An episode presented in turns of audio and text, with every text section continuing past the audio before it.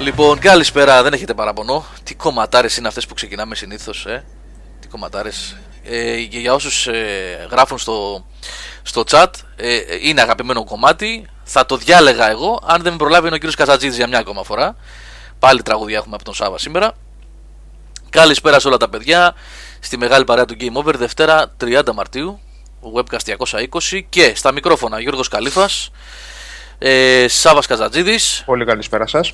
Σταύρος Λιναρδάκος για πρώτη φορά, παιδιά, ο Στίβ Δεκάμι. Καλησπέρα, παιδιά. Από Σταύρο, από πού είσαι, από ποια περιοχή? Σκάλα Λακωνίας. Σκάλα Λακωνίας, Σπαρτιάτης, Σπαρτιάτης. Και σε λίγο περιμένουμε και τους γνωστούς, τους συνήθεις υπόπτους, έτσι, θα έρθουν σε λιγάκι. Είναι και ο Πλωμαριτέλης στην κλίση, απλά δεν είναι παρόν αυτή τη στιγμή, θα έρθει σε λιγάκι. Κάνει ντουζ. Αν ακούσετε κανένα τραγούδι, κανένα έτσι βα... τραγουδάει στο μπάνιο. Κανένα μεσόφωνο, ναι, τραγουδάει στο μπάνιο, ναι. Λοιπόν, Σταυρό, πόσο κόσμο έχει το χωριό, η Κομμόπολη? Ναι, η Κομμόπολη 1000-1500. Ναι, το κοιτούσα από το τέτοιο, λέω το αντίστοιχο Τσοτήλι Λακωνίας είσαι εσύ. Ναι, όπως είμαι εγώ εδώ πάνω, ναι. Ειδικά τώρα με τους φοιτητές που φεύγουν, ναι. Μάλιστα. Έχουμε παράπονα από τον τόπα, Σάβα, ότι δεν έχουμε βάλει κάμελ. Εννοείται, θα παίξουμε καμελιές, θα παίξουμε. Αν βάλουμε κάμελ, Παντέλο, θα ξεχαστούμε μετά. Θα βάλω εγώ να ακούσω το υπόλοιπο. Ο Καλήφας θα με ρωτάει τι είναι αυτό, ξέρω εγώ, και θα λέμε λεπτομέρειες και θα χάσουμε την εκπομπή. Πες να γίνει. Γι' αυτό δεν βάζουμε κάμελ. Πες να γίνει και αυτό. Λοιπόν, εδώ είμαστε, παιδιά. Εκπομπούλα με αρκετό ενδιαφέρον. Πρώτα απ' όλα να πω ότι η συζήτηση περιλαμβάνει, εννοείται θα περιλαμβάνει Bloodborne, συνέχεια της Παρασκευής θα είναι κατά κάποιο τρόπο. Νομίζω ότι πολλοί το θέλετε αυτό, έτσι κι αλλιώς. Και... της Πέμπτης. Α, ναι, την κάναμε Πέμπτη την εκπομπή. Ναι, σωστά, την κάναμε Πέμπτη, τη θεματική αυτή. Ναι. Και βέβαια εγώ θα ήθελα να είχαμε εδώ πέρα τώρα μέσα και τον Οδυσσέα, τον Γιαννιώτη, ο οποίος για δημοτικά συμβούλια λέει, αλλά μάλλον κάπου με κάτι δημότες μαύρους εκεί καμένους. Θα τους περνούσε τίποτα προϋπολογισμούς, παιδιά, να έχουμε λίγα λεφτά, να πάρουμε λίγα vials ακόμα και τέτοια πράγματα. Ναι. Λοιπόν, και έχουμε και τον Σταύρο βεβαίως σήμερα, γιατί ο Σταύρος ετοίμασε κιόλας, το έχει ετοιμάσει το κείμενο για το Final Fantasy Type-0 HD. Type 0, όχι Type 0, ναι, Type 0, σωστά, Type 0 είναι 0. Ευχαριστώ για τη διόρθωση, Σταύρο. Και θα μας πει περισσότερα και για το παιχνίδι αυτό, αλλά και γενικότερα... Και για όλα τα JRPG που θα αρχίσω να τον ρωτάω εγώ μετά. Και για JRPG και για Nintendo, ο Σταύρος, νομίζω. Τι εννοείς για όλα τα JRPG? Ό,τι μου έρχεται στο μυαλό, θέλω να λύσω όλες μου τις απορίες. Σήμερα έκανα μια καφρίλα, έβαλα να παίξω, έτσι μου καρφώθηκε στο μυαλό από προχθές, ρε παιδί μου, που τελείωσα το Bloodborne, έτσι ένα πέρασματάκι. Το King's Field έβαλα. Βρήκες το... Ποιο King's Field? Στο PlayStation 2. Το 4, Ναι, αυτό δεν έχει άλλο. Ναι, στο 2 είναι το 4 μόνο, ναι. Επίσης εγώ στο PlayStation 2 έχω και το Shadow Tower Abyss. Σοβαρά μιλάς τώρα? Βεβαίως, το οποίο είναι πατσαρισμένο σε αγγλικά. Αυτό έχει κυκλοφορήσει μόνο η Ιαπωνία, αλλά υπάρχει πατσαρισμένη έκδοση σε αγγλικά. Ναι. Λοιπόν... δεν χορτάρεις ξύλο εσύ, έτσι. Δεν χορτάρεις ξύλο εσύ. Θα το έπαιζα με πάρα πολύ μεγάλη ευχαρίστηση στο King's Field. Αλλά η κάμερα με τον δεξί τον μοχλό δεν αλλάζει φορά. Δεν μπορείς να την κάνεις invert. Εντάξει. Ναι. Οπότε έτσι όπως είναι το default, εγώ δεν μπορώ ποτέ να παίξω. Είναι αυτό το ανάπηρο που παίζεις εσύ. Α, ωραία. Λοιπόν. Και το δεύτερο είναι, ρε φίλε, ότι δεν στρίβει με τίποτα. Μιλάμε, θέλει να στρίψει μόνο με τα bumpers πάνω, με τα L1 Arena. Ναι, είναι tank control. Στρίβει, δηλαδή αλλιώς κάνεις strafe. Λοιπόν, και εντάξει, πάλεψα κανένα 2,5 ώρο. Έφαγα ξύλο από κάτι χλαπάτσες εκεί πέρα και το σταμάτησα. Λοιπόν, αύριο θα προσπαθήσω το Shadow Tower, δεν ξέρω, θα το προσπαθήσω και αυτό. Λοιπόν, καλό κουράγιο. Ναι, κατά τα άλλα, ρε παιδί μου, εντάξει, είχα δει και βίντεο παλιότερα, αλλά λέω τώρα, εντάξει, με component το βγάζω στην τηλεόραση, εντάξει, καλά είναι. Δεν είναι άσχημο, παίζεται δηλαδή. Δεν μπορεί να είναι τα μάτια σου. Τα controls είναι το πρόβλημα. Ναι, τα controls είναι τρομερό πρόβλημα. Ναι. Και επειδή ξεσκόνησα το PlayStation 2, είχα εκεί στην άκρη κάτι κάτι ντάνες, κάτι παιχνιδάκια και λέω κάτσε να αρχίζω να τα βάζω ένα-ένα και είχα κάτι Dark Cloud, κάτι τέτοια, κάτι πράγια. Ωραία αυτά. Ναι, ωραία. Και αφού τον βρήκαμε τώρα τον Σταύρο. Ναι. Καλά, ούτως ή άλλως θα ξαναβγεί όποτε θέλει ο Σταύρος. Dark Cloud πρέπει να το παίξεις έτσι. Ειδικά το δεύτερο Σταύρο θα έλεγα εγώ. Το Dark Cloud. Το πρώτο είναι action.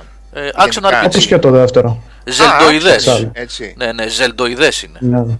Και συγγνώμη, επειδή το Dark Cloud, το πρώτο τώρα, ξεκινάει σε μια κενή έκταση και σου λέει υπάρχει και ένα builder, κάτι τέτοιο. Τι κάνεις, χτίζεις κάποια πόλη. Ναι, μπας στο dungeon και μαζεύεις κομμάτια από την πόλη και τη χτίζεις. Όχι ρε φίλε. Ναι. Και αν τη χτίσεις σωστά, έχεις και τα ανάλογα rewards, ας το πούμε. Ξεκλειδώνεις ιστορίες και αντικείμενα. Μάλιστα, πολύ ενδιαφέρον. Εντάξει, έχει εναλλαγή μέρας και νύχτας. Πολύ ωραία, ειδικά, πολύ το δεύτερο το οποίο είναι και βελτιωμένο σε όλα τα σημεία και σε cel γραφικά και μεγαλύτερο. Πάντως παίζεται και το πρώτο. Δηλαδή και δεν το παίζεται το μυαλό. Ναι, και το πρώτο. Ναι. Το πρώτο απλά είναι πιο σκοτεινό από το δεύτερο όλο το σκηνικό. Ναι. Το δεύτερο που λέει και ο Γιώργος είναι cel shaded. Είναι πιο. Λοιπόν, Σταύρο, να έχουμε λίγο πιο απλά χρόνο, αλλά δεν θα το βάλουμε στο τρελό μέλλον. Θα το κάνουμε. Εδώ κοντά, ας πούμε. Θα κάνουμε μια ωραία λίστα με JRPG της προηγούμενης γενιάς, της προπροηγούμενης γενιάς. Γιατί τις προηγούμενες πάνω κάτω ρε παιδί μου. Καλή εποχή ήταν PS1, PS2 δυστυχώς. Ναι, PS2 εποχή, τα 3-4 που βγήκαν Gamecube. Αυτά να τα βάλουμε λίγο σε μια σειρά. Έλα ρε Πλωμαριτέλ, γιατί λες καλησπέρα από το chat, αφού έχεις μικρόφωνο. Ρε, εσύ, θα μας τρελάνει αυτός ρε. Πάω να μιλήσω και έπεσε η σύνδεσή μου. Έχεις μικρόφωνο, τσατάρεις εσύ να μας τρελάνεις. Λέω και ένα καλησπέρα από εδώ. Λοιπόν, ξέρετε τι με βασανίζει πάλι. Για πες. Σκέφτομαι να παρατήσω το Pillars of Eternity και να παίξω Heroes of the Storm. Σοβαρά τώρα. Τι λες τώρα, εσύ. Λάκα κάνει, ρε. Α, είναι δυνατόν τώρα. Αλλά το πίστευες έστω και για ένα δευτερόλεπτο. Καταδιασκέδασε. Πότε ήταν την Παρασκευή. Το Σάββατο, καταδιασκέδασα. Τι κάνατε το Σάββατο εκεί πέρα, τρολάρατε όλο το σύμπαν, τι κάνατε εκεί? Όχι, καλά ήταν, εντάξει, μέχρι λίγο να βρούμε τις εντάσεις με τα μικρόφωνα και με αυτά. Κάναμε ένα λάθος, αντί να μπούμε και οι πέντε στην ίδια ομάδα, οπότε να έχει μια συνέχεια το παιχνίδι μας, χωριστήκαμε με τους χρήστες μαζί. Αλλά εντάξει, παίξαν και τα παιδιά. Μετά που παίξαν οι πέντε μαζί μας, κερδίσαμε.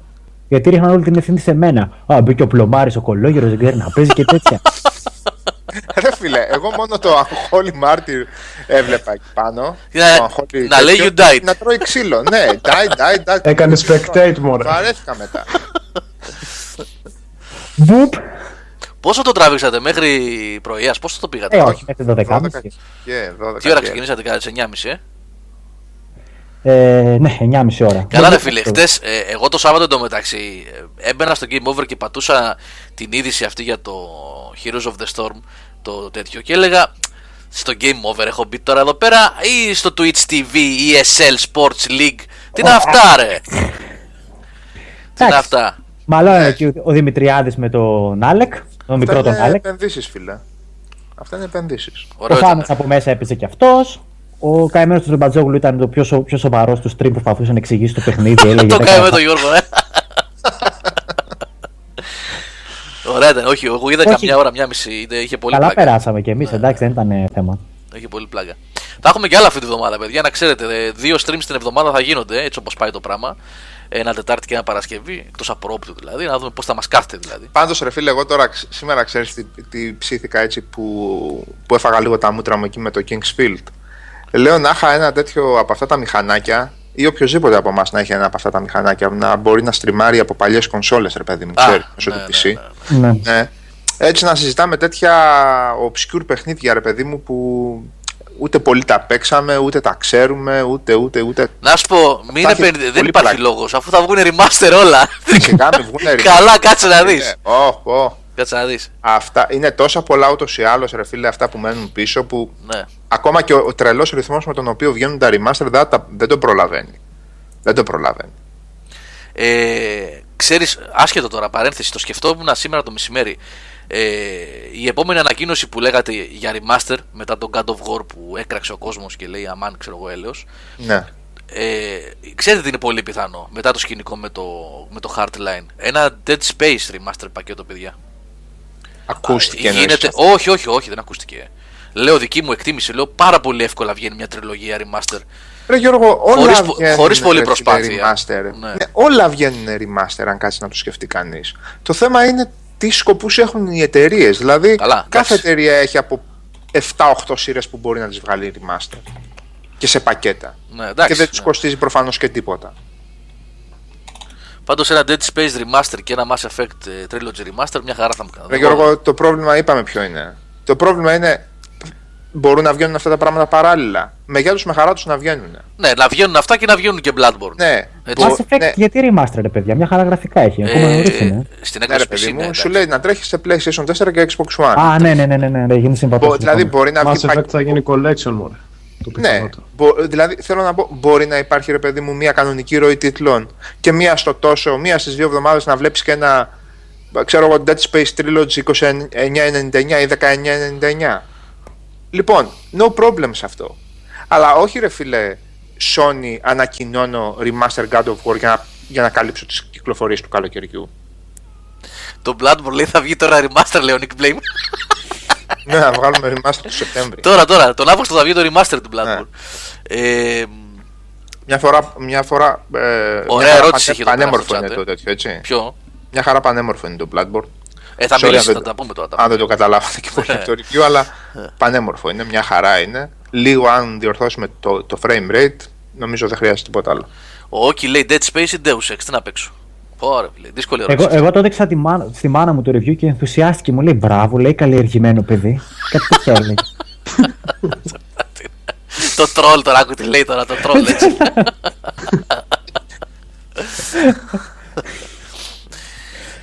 Λοιπόν, έλα, πάμε να ξεκινήσουμε εφόσον τρολάρει ο Πλωμαριτέλης, να πούμε για Bloodborne.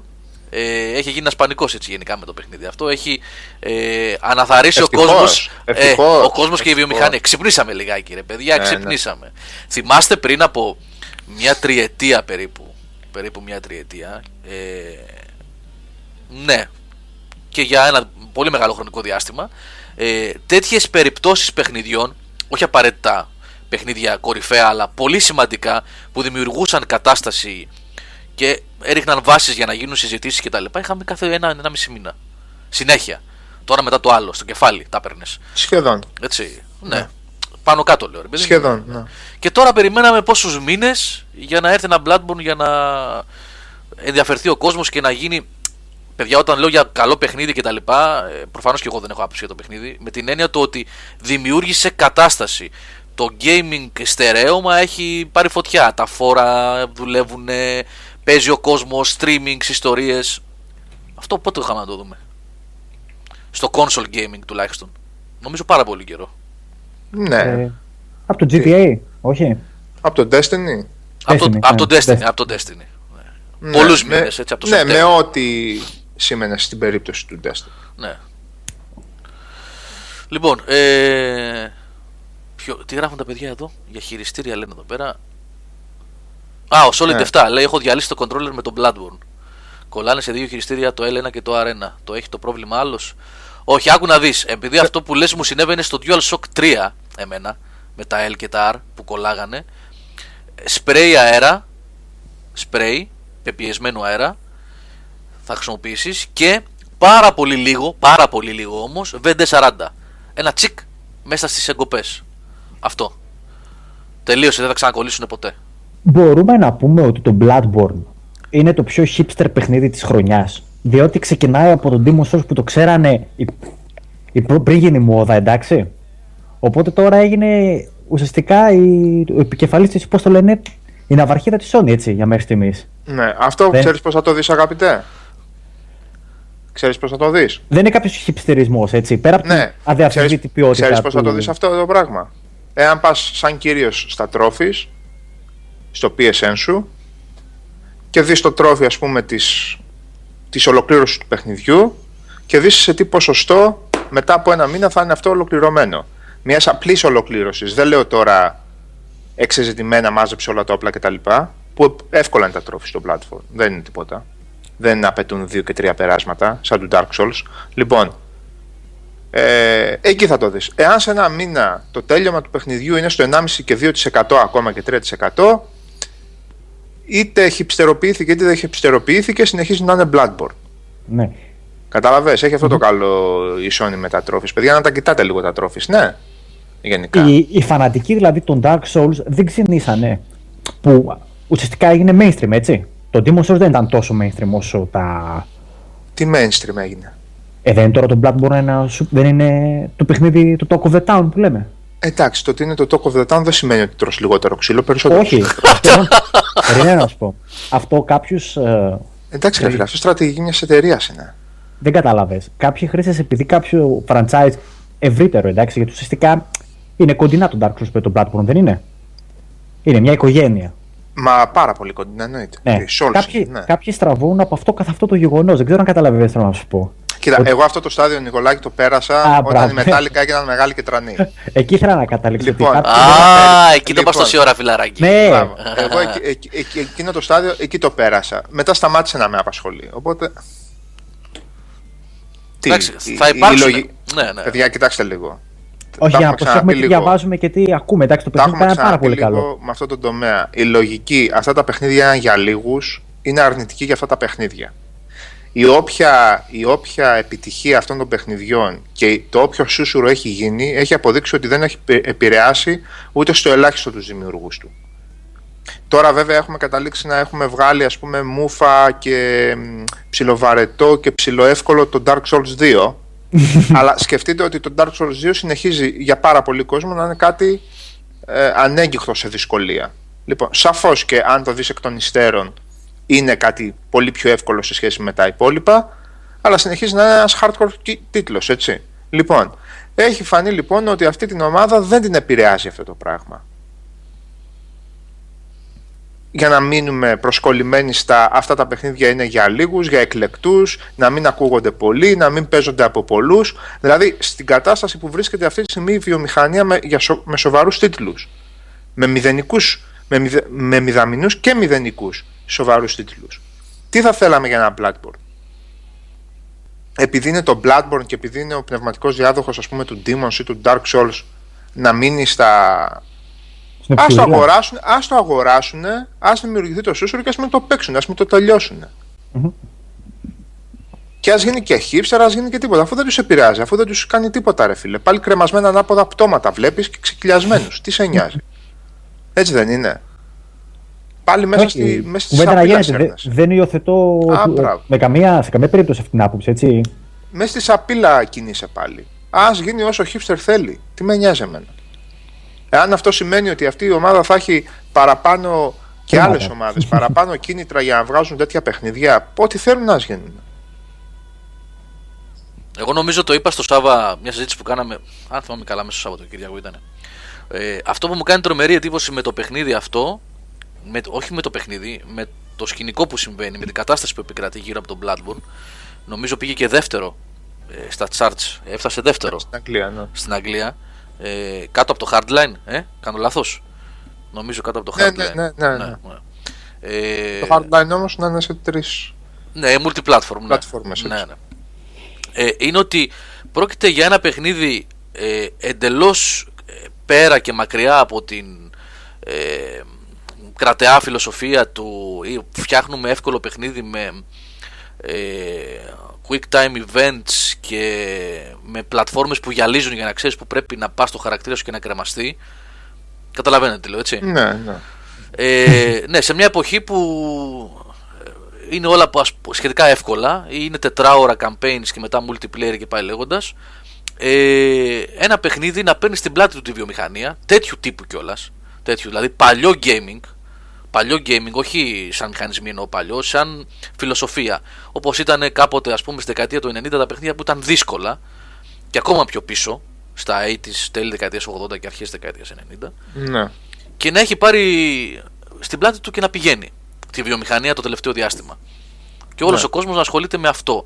Και βεβαίως με το Pillars of Eternity, άλλο τέρας από εκεί πέρα από ό,τι φαίνεται, για την PC σκηνή τουλάχιστον.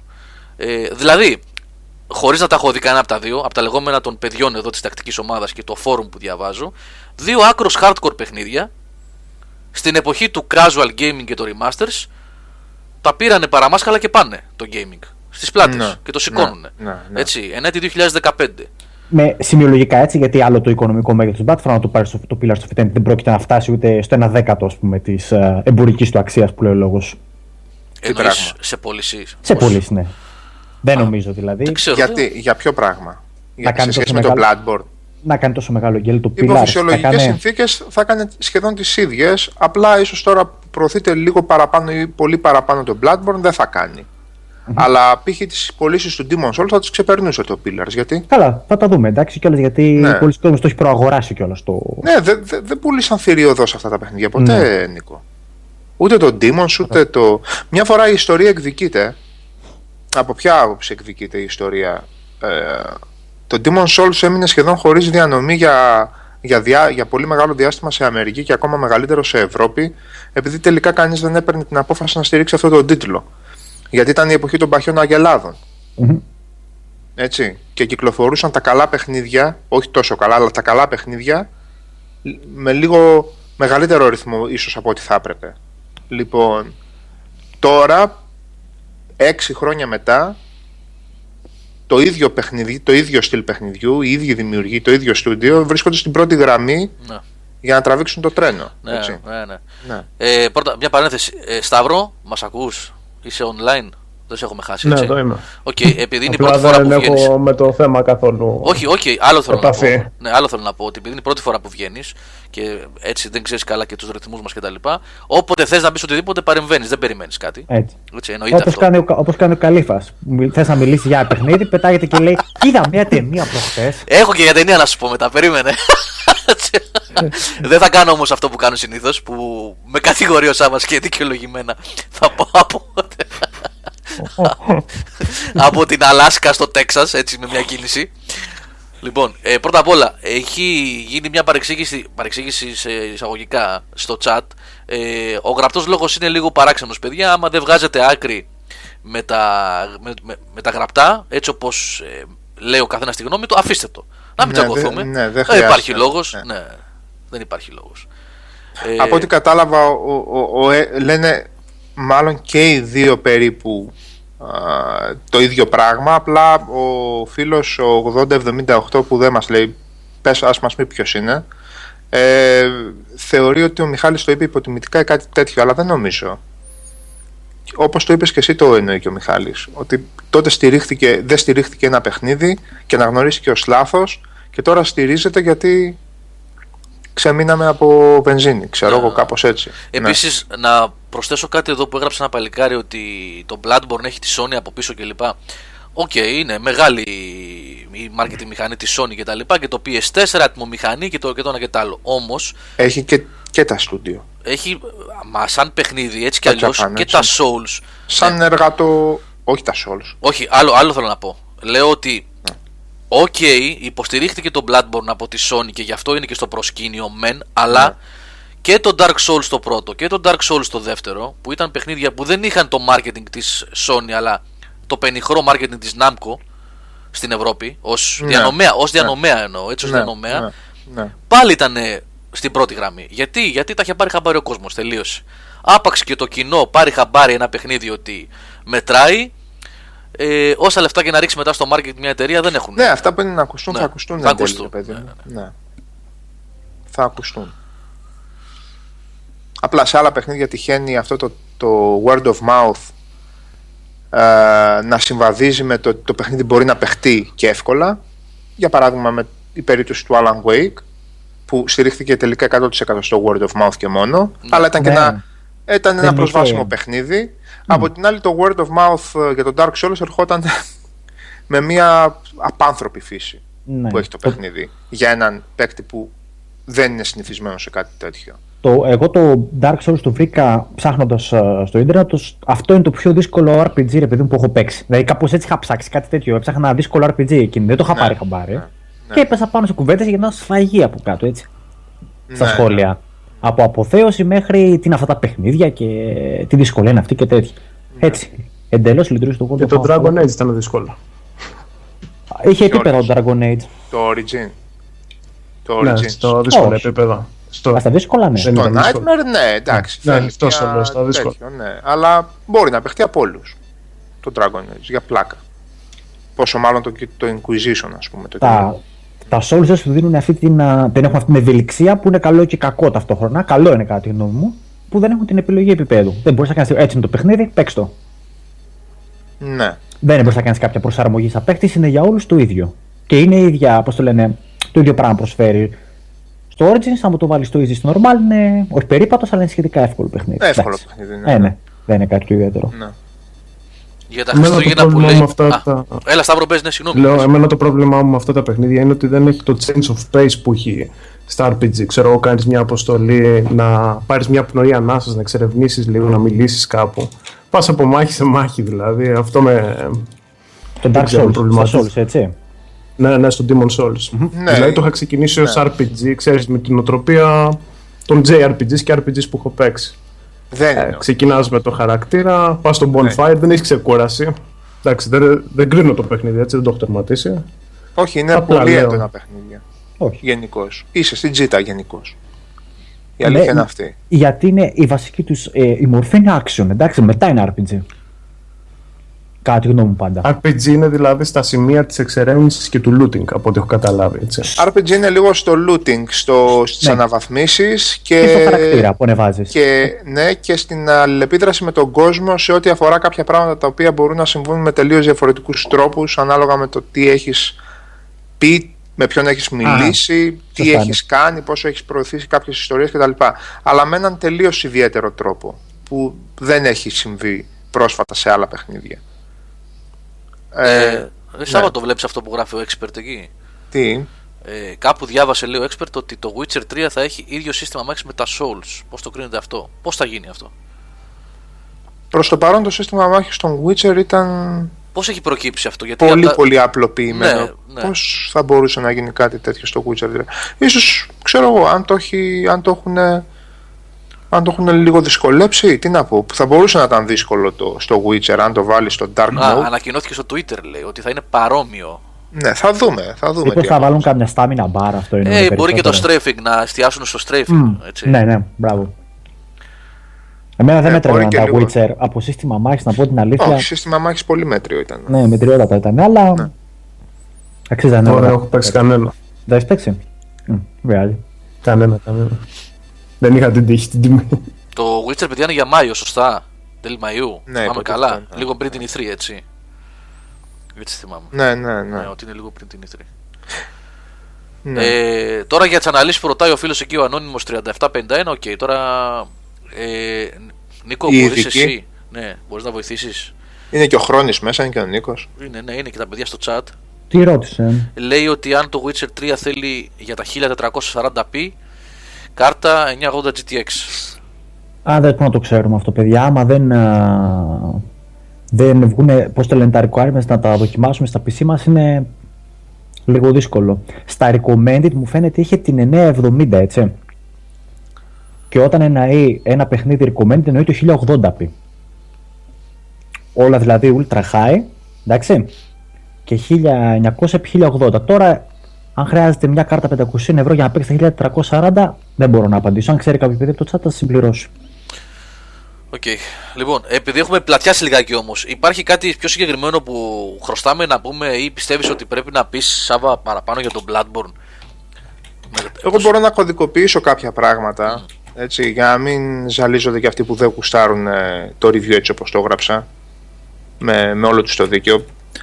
Πρώτα απ' όλα, ο Knut ρώτησε για το Insight. Knut, παραδοσιακά σε αυτά τα παιχνίδια υπάρχουν παράμετροι οι οποίες δεν εξηγούνται ούτε μετά από ένα μήνα πλήρως. Έτσι, δηλαδή φτάσαμε να ξέρουμε, ας πούμε, ότι το Humanity ανέβαζε και Discovery Rate κανένα δίμηνο μετά και σκάγαν τα Humanity ο κόσμος για να ψάξει και να κάνει farming υλικών. Λοιπόν, το σίγουρο με το Insight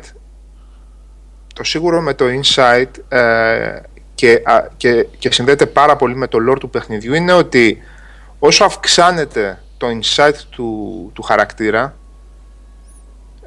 ο χαρακτήρας αρχίζει και βλέπει τον κόσμο έτσι όπως πραγματικά είναι. Λοιπόν, ουσιαστικά είναι ένα δώρο, παύλα κατάρα του παιχνιδιού, που από τη μία του προσφέρει ένα, γιατί δεν είναι τυχαίο ότι το βρίσκεις σε dead man's knowledge και σκάστα την γνώση του των ανθρώπων για να έχεις εσύ insight. Από τη μία έχεις ένα αρκετά χρήσιμο νόμισμα για πάρα πολλά πολύ χρήσιμα αντικειμενάκια, και από την άλλη όσο περισσότερο insight έχεις, βλέπεις τον κόσμο όπως πραγματικά είναι, κινδυνεύεις πολύ περισσότερο από φρένση, από τρέλα, γιατί αρχίζεις και αντιλαμβάνεσαι την πραγματικότητα ως έχει, και δεν είναι καθόλου ωραία η πραγματικότητα ως έχει στο Bloodborne. Και κατά δεύτερο λόγο, από όσο έχω καταλάβει και από αυτά που διαβάζω δεξιά και αριστερά, αυξάνεται και η δυσκολία του παιχνιδιού. Δηλαδή εμφανίζουν έξτρα κινήσεις τα mobs και τα boss. Αρχίζουν και γίνονται λίγο πιο δύσκολα. Λοιπόν, δεν τα έχω, να σου πω την αλήθεια, και 100% διασταυρωμένα, και το σίγουρο είναι ότι όποιος πει ότι στις πρώτες 2-3 εβδομάδες έχει πιάσει την όλη φιλοσοφία, ας πούμε, του παιχνιδιού και τη σύνδεση μεταξύ gameplay και lore, μάλλον θα λέει ψέματα ή θα έχει κανένα μπατζανάκι στη From. Λοιπόν, μόνο κάτι τέτοιο θα συμβαίνει. Λοιπόν, δεν ξέρω, γιατί το humanity στα Souls συνδεότανε με κάτι πάρα πολύ συγκεκριμένο, έτσι, με τον αγώνα του Undead να ξαναεντοπίσει κάπου την ανθρώπινη του φύση. Είναι ο ίδιος αγώνας εδώ του Hunter να ξανααποκτήσει τη λογική του και να αρχίσει να βλέπει με σωστό βλέμμα την πραγματικότητα. Δεν το ξέρω. Εάν δεις δηλαδή μέσα στο παιχνίδι πότε έρχεται το frenzy, δεν είναι πάντα συγκεκριμένες οι στιγμές. Βλέπεις κάτι, σε βλέπει κάτι και αρχίζει και χτυπάει το frenzy, η τρέλα δηλαδή που κυριεύει το μυαλό του Hunter. Δεν το ξέρω. Και υπάρχει, ας πούμε, μία παράμετρος που εγώ δεν την κατάλαβα καθόλου. Δεν ξέρω στο New Game Plus ή στο PvP ή στο Co-op αν χρησιμοποιηθεί καθόλου. Είναι το Beasthood. Κατά πόσο τείνεις να γίνεις τέρας. Και εσύ, Beast. Έβλεπα μία μπάρα να ξεκινάει να γεμίζει και ποτέ δεν γέμισε αυτή η μπάρα σε όλο το παιχνίδι. Λοιπόν, θα τα ψάξουμε αυτά. Αυτά είναι in motion αυτά, το πράγμα. Αυτά όλα είναι χωρίς γκουγκλάρισμα από σένα. Έτσι είναι από την εμπειρία σου καθαρά. Θα υπάρχουν απαντήσεις για αυτά ή δεν υπάρχουν. Φίλε, ακόμα. Αυτή τη στιγμή το Extra Life είναι ένα κενό πράγμα. Ναι. Το wiki στο Extra Life. Mm-hmm. Είναι ένα κενό πράγμα. Λοιπόν, αυτό δεν το κάνω για να πω ότι πω στο τέλος τι έκανα. Το κάνω γιατί θέλω να είμαι στη διαδικασία, γιατί απολαμβάνω τη διαδικασία. Αυτά τα πράγματα λίγα-λίγα να τα καταλαβαίνω. Έτσι, ναι. Mm-hmm. Να πειραματίζομαι, με τους πειραματισμούς μου και με αυτά και με αυτά. Χθες που στήσαμε κουβέντα, έχασα 2 περιοχές. Επειδή ακριβώς έχασα δηλαδή τελείως το παιχνίδι και δεν τις είχα δει. Δεν βρέθηκα, δεν έγινε η σεκάνς που έπρεπε να γίνει για να τις δω κτλ. Μου λέγανε ο Οδυσσέας, ο Μέλκορ και ο Κωστής ο All Peculiar, μου λέγανε εκεί που σε κοπανάει εκείνος με τη σακούλα στον ώμο. Ρε παιδιά, λέω, δεν υπήρχε τέτοιος πουθενά για να με κοπανίσει. Κάτι έκανα διαφορετικό εγώ και δεν εμφανιζόταν αυτός. Δεν ξέρω. Και έχασα μια ολόκληρη περιοχή. Προχθές στο live stream είχα χάσει ολόκληρη πόρτα. Και τους έλεγα, ρε παιδιά, πού είναι αυτή η πόρτα, και ήταν μπροστά στη μούρη μου και δεν την έβλεπα. Εκεί που έκανε τα αλματάκια, έτσι. Ναι, που έλεγε, ναι, αυτή ήταν πάροδος. Ήταν από άλλη μεριά που το έβλεπα και δεν μπορούσα να φτάσω. Λοιπόν, εγώ σε αυτό το πράγμα βρίσκω πολύ μαγεία, ρε παιδιά. Εγώ σε αυτό το πράγμα βρίσκω ουσία. Λοιπόν, τα παιχνίδια στείνονται, υποτίθεται, τα σοβαρά παιχνίδια, στείνονται με σκοπό να το πάρει ο παίκτης και να το εξερευνήσει. Δεν στείνονται για να είναι ο παίκτης με ένα guide από δίπλα και να πηγαίνει πετραδάκι και γυαλό. Έτσι το βλέπω εγώ. Ναι. Τι άλλο? Τι έγινε, γιατί παγώσατε, ρε παιδιά? Μιλάει ο Σάββας και μας έχει υπηρετήσει. Να το καταλήξουμε λίγο, γιατί ούτως ή άλλως το παιχνίδι είναι ζωντανό, δηλαδή ακόμα παίζεται, πάμε στα New Game Plus κτλ. Ναι, πόσες ώρες έκανες, πες μας καταρχήν? Έκανα γύρω στο 45 ώρο. Έχει, 48, ψάχνοντας σχεδόν τα πάντα. Και χάνοντας περίπου πόσο gameplay κατά μέσο όρο πίσω από τις περιοχές που δεν είδες, 15 ώρο ακόμα? 3 ώρο, όχι παραπάνω, είναι μικρές οι συγκεκριμένες που έχασα. Οπότε λοιπόν, ένα full playthrough είναι απεντάρικο. Ναι, ο φίλος μου ο Γιάννης ο Κανόνης το έχει κάνει σε 20-22. Αλλά πρώτον είναι και λίγο παραπάνω παιχτούρα, έως πολύ παραπάνω. Και δεύτερον, εντάξει, μπορεί να λίγο εγώ να το κούρασα σε κάποια σημεία. Οκ. Δεν έκανα καθόλου farming και grinding, καθόλου. Mm-hmm. Καθόλου. Χθες τα παιδιά με άκουγαν, λίγα υλικά αναβάθμιση έκανα γιατί το ένα μου το όπλο το είχα τελείωσει. Ό,τι να είναι και ήθελα να το πάω λίγο 5-6 κτλ. Λοιπόν, εγώ μόνο ελάχιστα να δικαιολογήσω πάλι αυτό το 10.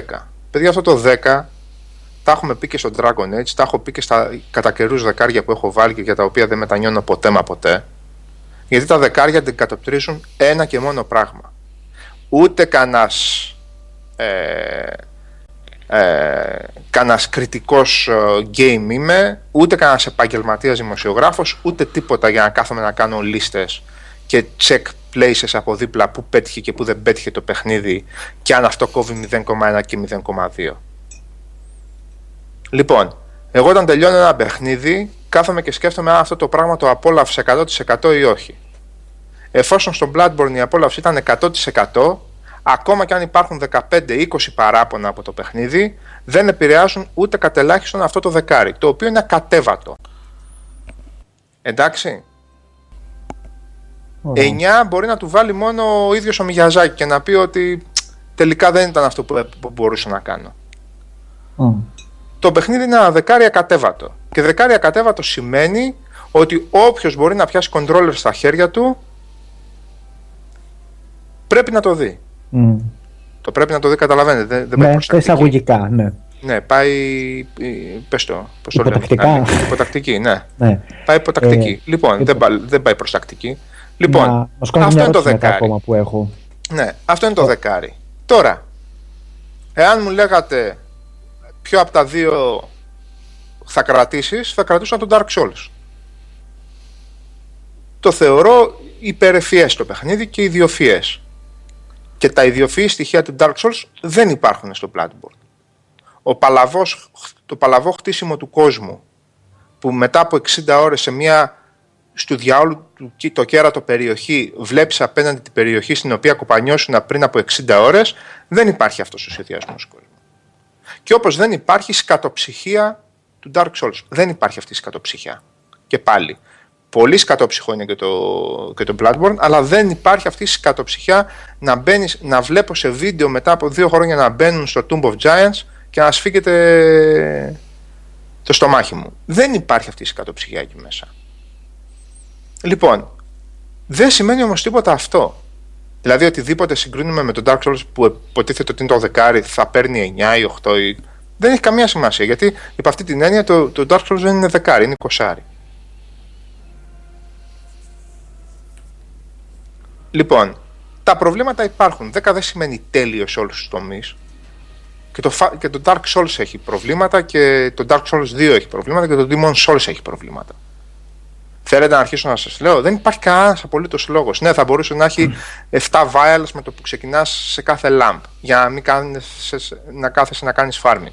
Ναι, θα μπορούσε να μην έχει τόσα one hit kill και να σου σπάει, να μην πω ότι να σου σπάει. Λοιπόν, 1002 θα μπορούσες να πεις. Το θέμα είναι το τελειώνεις και λες τι παιχνιδούμπα ήταν αυτή που έπαιξα, ρε παιδιά. Αυτό έχει σημασία. Και τελείωσα. Ωραία. Πολύ μιλάμε. Σε σχέση με τα Souls, τα οποία είναι και είπες στο chat και εγώ, τα ξέρω τα παιχνίδια, εντάξει. Τι καινούριο βάλανε και τι αλλάξανε, μπορείς να το απαντήσεις αυτό? Ναι, εννοείται. Αξίζει αυτή η σύγκριση ή είναι χωρίς νόημα? Εννοείται. Είναι τελείως διαφορετική, είναι τελείως σε σημεία διαφορετική μάχη. Η μάχη στο Bloodborne είναι η μάχη που κάνεις στο δεύτερο playthrough του Dark Souls. Ναι. Που βάζεις το όπλο του handed, είσαι ο μεγάλος ο γαμίκουλας, και πας τρέχοντας χωρίς να λοκάρεις, χωρίς να πας με dodge, πας με roll, κόβεις δεξιά, κόβεις αριστερά. Αυτή είναι η μάχη που σε βάζει να κάνεις από την πρώτη στιγμή στο Bloodborne. Και το δεύτερο είναι ότι σου εξαργυρώνεις την αντεπίθεση. Ναι. Δηλαδή μπορεί να τη στρώσει από ένα boss, αλλά αντιπετιθέμενος εκείνη την ώρα να κερδίσεις πίσω κομμάτι από αυτό που σου έχει κόψει τον boss. Αυτό αλλάζει όλη τη φιλοσοφία της μάχης. Ναι, ναι, 100%. Αυτή είναι η πολύ μεγάλη διαφορά των δύο αυτών παιχνιδιών. Η πολύ μεγάλη διαφορά που θα τη νιώσει ο σόλος παίκτης. Δεν σημαίνει ότι δεν θα νιώσει άνετα. Δεν θα νιώσει άνετα αυτός που ειτάβγαλε ένα playthrough με την ασπίδα πάνω και μια πανοπλία που δεν μπορούσε να την κουνήσει. Και τον κοπανούσαν τα boss και δεν καταλάβαινε. Αυτός θα τη νιώσει τη διαφορά. Ο άλλος που τα παίξει μία και δύο και τρεις φορές και με διαφορετικά όπλα κτλ. Δεν θα τη νιώσει, όχι. Λοιπόν, τώρα εντάξει, αριθμός όπλων κτλ. Όλα αυτά είναι περιορισμένα. Παραμετροποιήσεις. Ναι. Αυτά λίγο μου έλειψαν εμένα, να σου πω την αλήθεια, αλλά απ' την άλλη δεν είναι σε όλους παιχνίδι. Αν δεν θέλω να μου λείψουν, παίρνω μεθαύριο το Scholar of the First Sin και ξαναπέζω 150 ώρες. Dark Souls 2. Πήγε να κάνει κάτι διαφορετικό ο άνθρωπος. Δεν ήθελε να βάλει 400 όπλα, ρε παιδί μου. Ήθελε να βάλει 20-25 όπλα και είναι υπέροχο το ότι με 20-25 όπλα κάνεις σχεδόν σε όλα διαφορετικά πράγματα. Κάνεις, έτσι. Ναι, γιατί έχουν... είναι 25 όπλα. Είναι 25 όπλα. Με δύο διαφορετικές μορφές το καθένα. Οπότε light attack, heavy attack η κάθε μορφή και διαφορετικό attack όταν on the fly πας από τη μία μορφή στην άλλη. Κατάλαβα, ναι. Δηλαδή, καταλαβες, όταν πάνω στην κίνηση πας να αλλάξεις το όπλο, κάνει κόμπο. Ναι. Καταλήγει δηλαδή να έχει αλλάξει το όπλο και έχει κάνει ένα έξτρα κόμπο. Δηλαδή, ουσιαστικά κάθε όπλο σημαίνει 1, 2, 3, 4, 5, 6, 7 διαφορετικά attacks. Έξτρα τα jump attacks και τα roll attacks και τα λοιπά, ή τα run attacks. Έξτρα αυτά. Οπότε αμέσως. Ο Θάνος πρώτα ότι δεν έχει ασπίδα είναι αυτό ακριβώς. Αυτό εξήγησε ο Σάββας πριν. Ότι δεν είναι πια αυτό το παιχνίδι που θα κρυφτεί πίσω από την ασπιδάρα, θα φορέσεις και το σέτο. Θα γίνεις, πώς το λένε. Όχι Ninja Gaiden χρόνια με τίποτα. Όχι, άλλο τελείως πράγμα το Ninja Gaiden. Όχι. Όχι, δεν είναι άλλο τελείως πράγμα. Απλά είναι λίγο πιο παλαβό, έως πολύ πιο παλαβό στην ταχύτητα. Όχι, δεν είναι άλλο. Μπράβο, αυτό είναι. Δεν είναι άλλο πράγμα, Χρόνι, όχι. Στην ταχύτητα είναι η διαφορά. Γιατί ναι, στην ταχύτητα είναι η διαφορά. Ναι. Το Ninja Gaiden τις απαιτήσεις της ίδιας. Έχει και εδώ κάτι οπλάκια που η ταχύτητα είναι τρελούτσικη. Όπως επίσης έχει και αργά οπλάκια που πάλι φέρνεις φρυγιά πάνω από το κεφάλι και κάνεις μισή ώρα για charge attack, αλλά τελικά το καταλαβαίνεις. Ναι, ναι. Σαφώς στα Dark Souls υπήρχαν όπλα με πολύ παρόμοιο moveset, έτσι. Αλλά μην ξεχνάτε ότι ακόμα και τα όπλα που έκανες από τις ψυχές των boss μπορούσαν να σου βγάλουν έξτρα moveset με πάτημα στο χειριστήριο ενός κουμπιού που περίμενες να σου βγάλει κάτι άλλο. Έτσι, θυμηθείτε ας πούμε τον κεραυνό που έβγαζε εκεί, το King Sword ή κάτι τέτοια πράγματα. Λοιπόν, γενικά σε αυτά δεν παίζονται οι άτιμοι, εντάξει, δεν το συζητάμε. Εμένα μου έλειψε σαν ποικιλία το ότι τελικά με τα όπλα που σου δίνει το παιχνίδι μπορείς να κάνεις πάρα πολλά πράγματα, μπορείς τελικά. Αν τα βρεις όλα. Και δεν είναι δύσκολο να τα βρεις όλα. Αυτό είναι το ωραίο.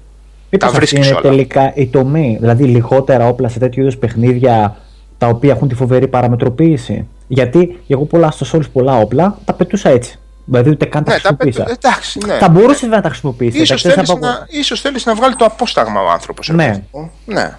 Εγώ ψιλογούσταρα να σου πω την αλήθεια. Mm-hmm. Δεν μπαίνει σε αυτή τη λογική ότι κάθε εχθρός θα σου ρίξει άλλη πανοπλία, άλλο όπλο, άλλο τέτοιο. Τα όπλα είναι συγκεκριμένα, τα βρίσκεις σε συγκεκριμένα μέρη. Δεν σημαίνει ότι αρχίζεις και μαζεύεις παθιά από κάτω. Ναι. Δεν παίζει τέτοιο πράγμα. Αλλά αυτό λίγη σημασία έχει. Σας προλαβαίνω, πριν μην διανοηθείτε να ξεκινήσετε τέτοιου είδους συζήτηση για βαθμολογίες συναδέλφων, φίλων ή μη φίλων κλπ. Εντός ελλαδικού χώρου. Ούτε καν παιδιά, μην κάνετε τέτοια πράγματα στο chat, ούτε για πλάκα. Έτσι. Δεν συζητάμε για τις μούρες μας, συζητάμε για το παιχνίδι. Έτσι, γιατί... αν από αυτά καταλαβαίνετε ότι το παιχνίδι για 3 είναι. Αν καταλαβαίνετε ότι είναι για 12, για 12 είναι. Συζητάμε για το παιχνίδι και ούτε για βαθμούς, ούτε πια φεντομουτσουνάρα την έβαλε. Και σαφώς δεν έχω καμιά σημασία εγώ παρά μόνο το παιχνίδι και συζήτηση που κάνουμε. Προς Θεού, παιδιά, γιατί πολλές παρεξηγήσεις γίνονται κατά καιρούς. Δεν θέλουμε τέτοια πράγματα. Πάσχα έρχεται κιόλας. Άγιες μέρες έρχονται. Όχι, δεν είναι θέμα παρεξηγήσεων. Οι παρεξηγήσεις μπορεί να γίνουν με ποιο τρόπο. Να γραφτεί κάτι στο chat. Παιδιά, ένα λεπτό. Μην βιάζεστε. Δεν μαλώσαμε κανέναν που λέει ότι μια αναφορά κάνει το παιδί, ρε παιδιά. Γιατί το λέμε. Όχι για να μην γραφτεί ένα link απλώς στο chat, αλλά γιατί πολλές φορές μπορεί να δημιουργηθούν παρεξηγήσεις του τύπου μπήκε εκεί για να θαυτεί το άλλο site και πάει λέγοντας. Εμείς αυτά δεν τα θέλουμε. Που γίνονται στο Facebook ή οπουδήποτε αλλού. Δεν τα θέλουμε. Όχι βρε 5206. Δεν μαλώσαμε κανέναν. Λέω απλά και μόνο ότι αυτή τη στιγμή συζητάμε για το παιχνίδι, παιδιά. Ούτε για το ποιος έβαλε τι βαθμό κτλ. Δεν παίζουν αυτά τα πράγματα. Γενικώς λίγο, δεν ξέρω αν το έχετε καταλάβει, λίγο γενικά σαν ομάδα είμαστε σε λίγο διαφορετικό mentality από αυτά τα πράγματα. Αν παρακολουθήσετε τα προσωπικά μας Facebook θα καταλάβετε τι εννοώ. Τα δικά σου Facebook. Ειδικά το Σάβα που δεν έχει, ναι. Γι' αυτό το λέει, ναι. Λοιπόν, αυτό παιδιά. Έτσι. Όχι, προς Θεού, παιδιά, και εσείς έχετε δίκιο γιατί... Όπως είπε και ο 5206, καλοπροαίρετο το είπε. Εντάξει, ναι, βεβαίως. Αλλά λέμε για το παιχνίδι. Όχι, Θάνο, δεν έχω Facebook. Γι' αυτό το λέει, ρε Θάνο. Γι' αυτό το λέει. Λοιπόν, αυτό. Ναι, παιδιά, τώρα το loading που αναφέρεται και όπως είδες, ο αριθμός των blood vials, ναι. Είναι ένα προβληματάκι αυτό, ρε παιδί μου. Λίγο σπάει τη μάχη του στείλω ότι...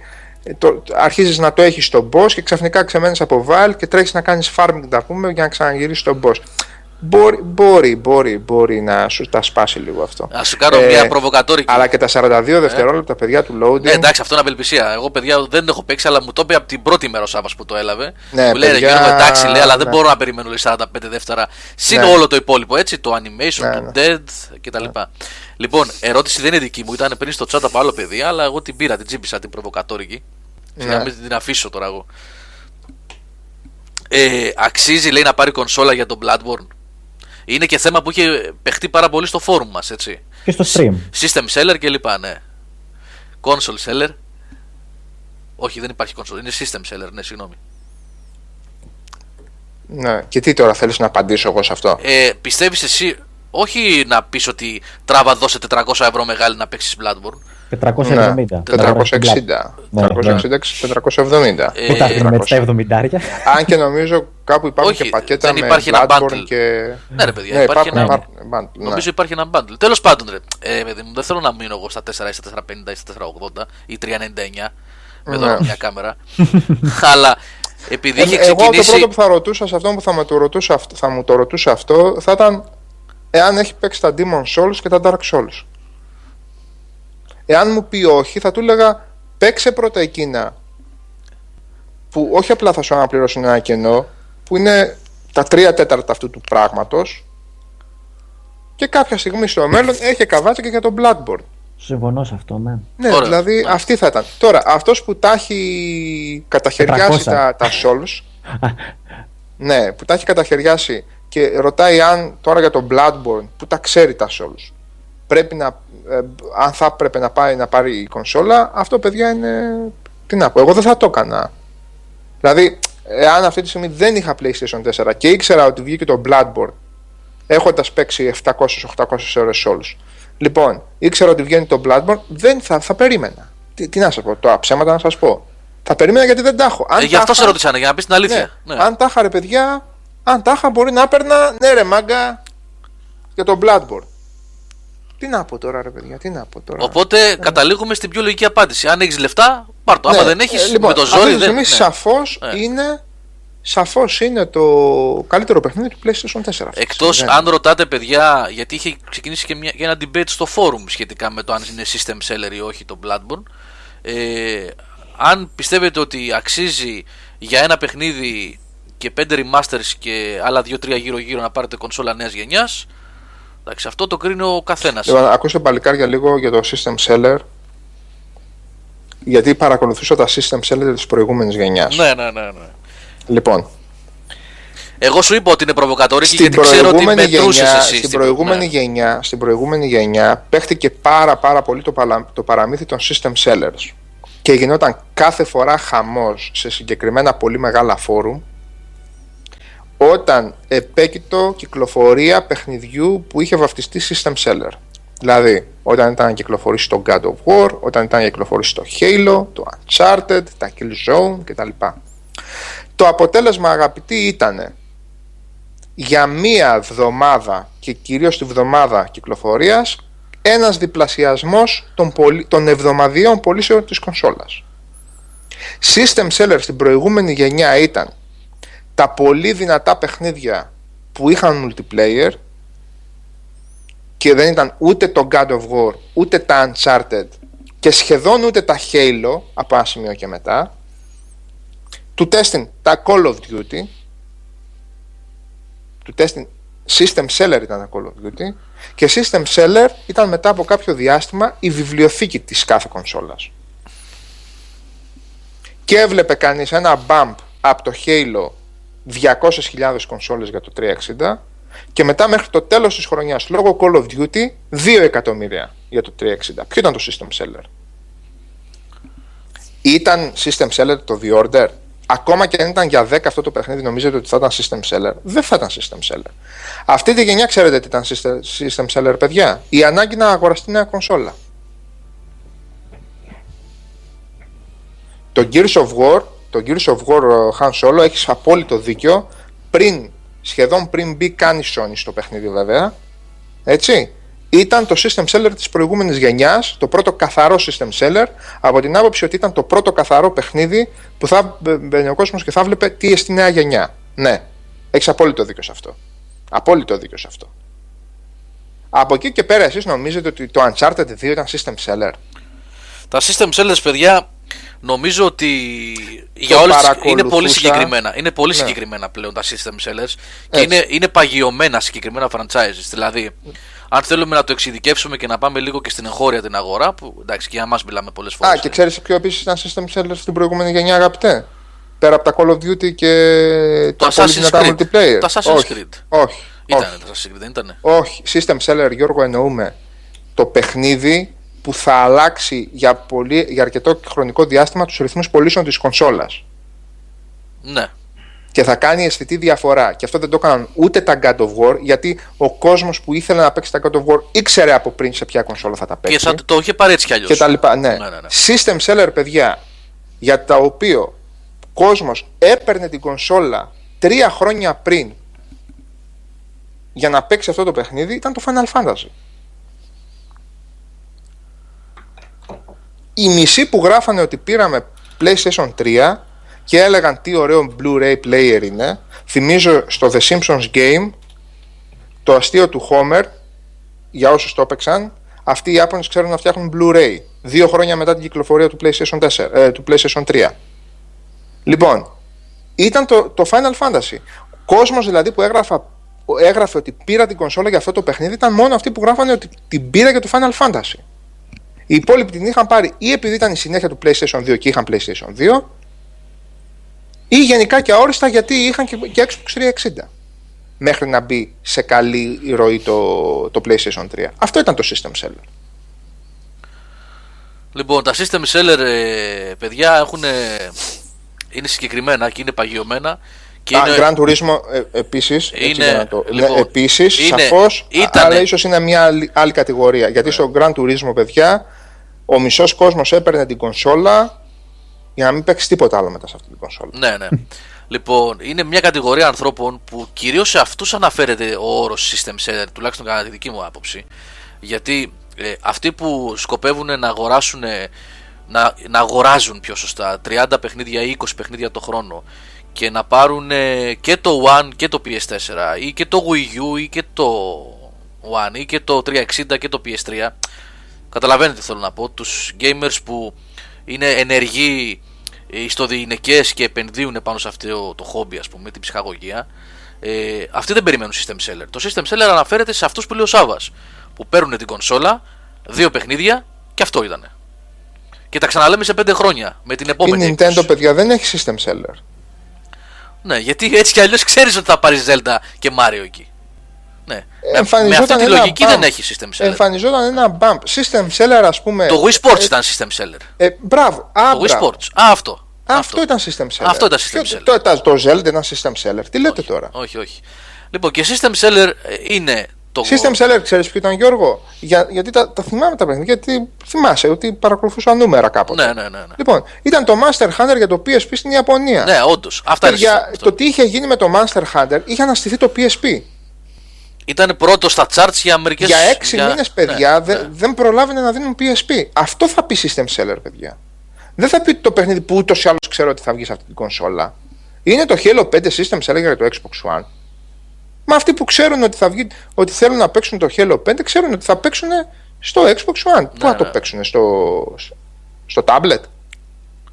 Λοιπόν, οπότε καταλήγουμε, παιδιά, τουλάχιστον από τη δική μου την σκοπιά, ότι system seller ως όρος πηγαίνει πρώτα απ' όλα προς αυτούς που δεν ασχολούνται και πάρα πολύ με το gaming, τουλάχιστον συστηματικά, θέλω να πω.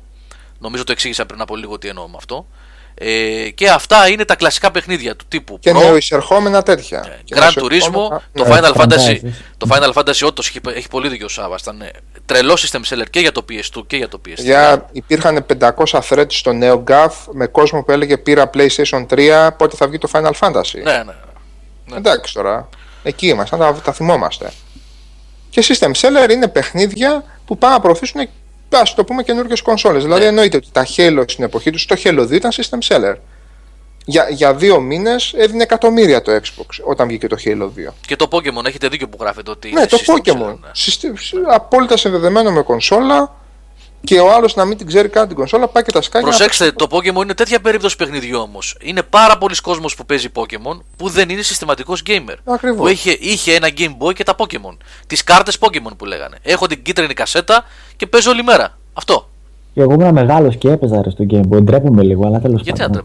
Γιατί να ντρέπεσαι, ρε? RPG, ωραία ήταν, εντάξει, μια χαρά ήταν. Αντάλλαζα με το μικρό μου ξαδερφάκι. Δεν σου είπα, Οδυσσέας, έπαιζε. Δεν σου είπα τώρα. Ξεχάστηκα με το διαολοπέχνιδο. Να μπεις τώρα να μας πεις που έφαγες ξύλο. Πού είναι ο Οδυσσέας? Το γράφει ανώνυμος 065. Πες στο Skype να πεις για το κολοπέχνιδο.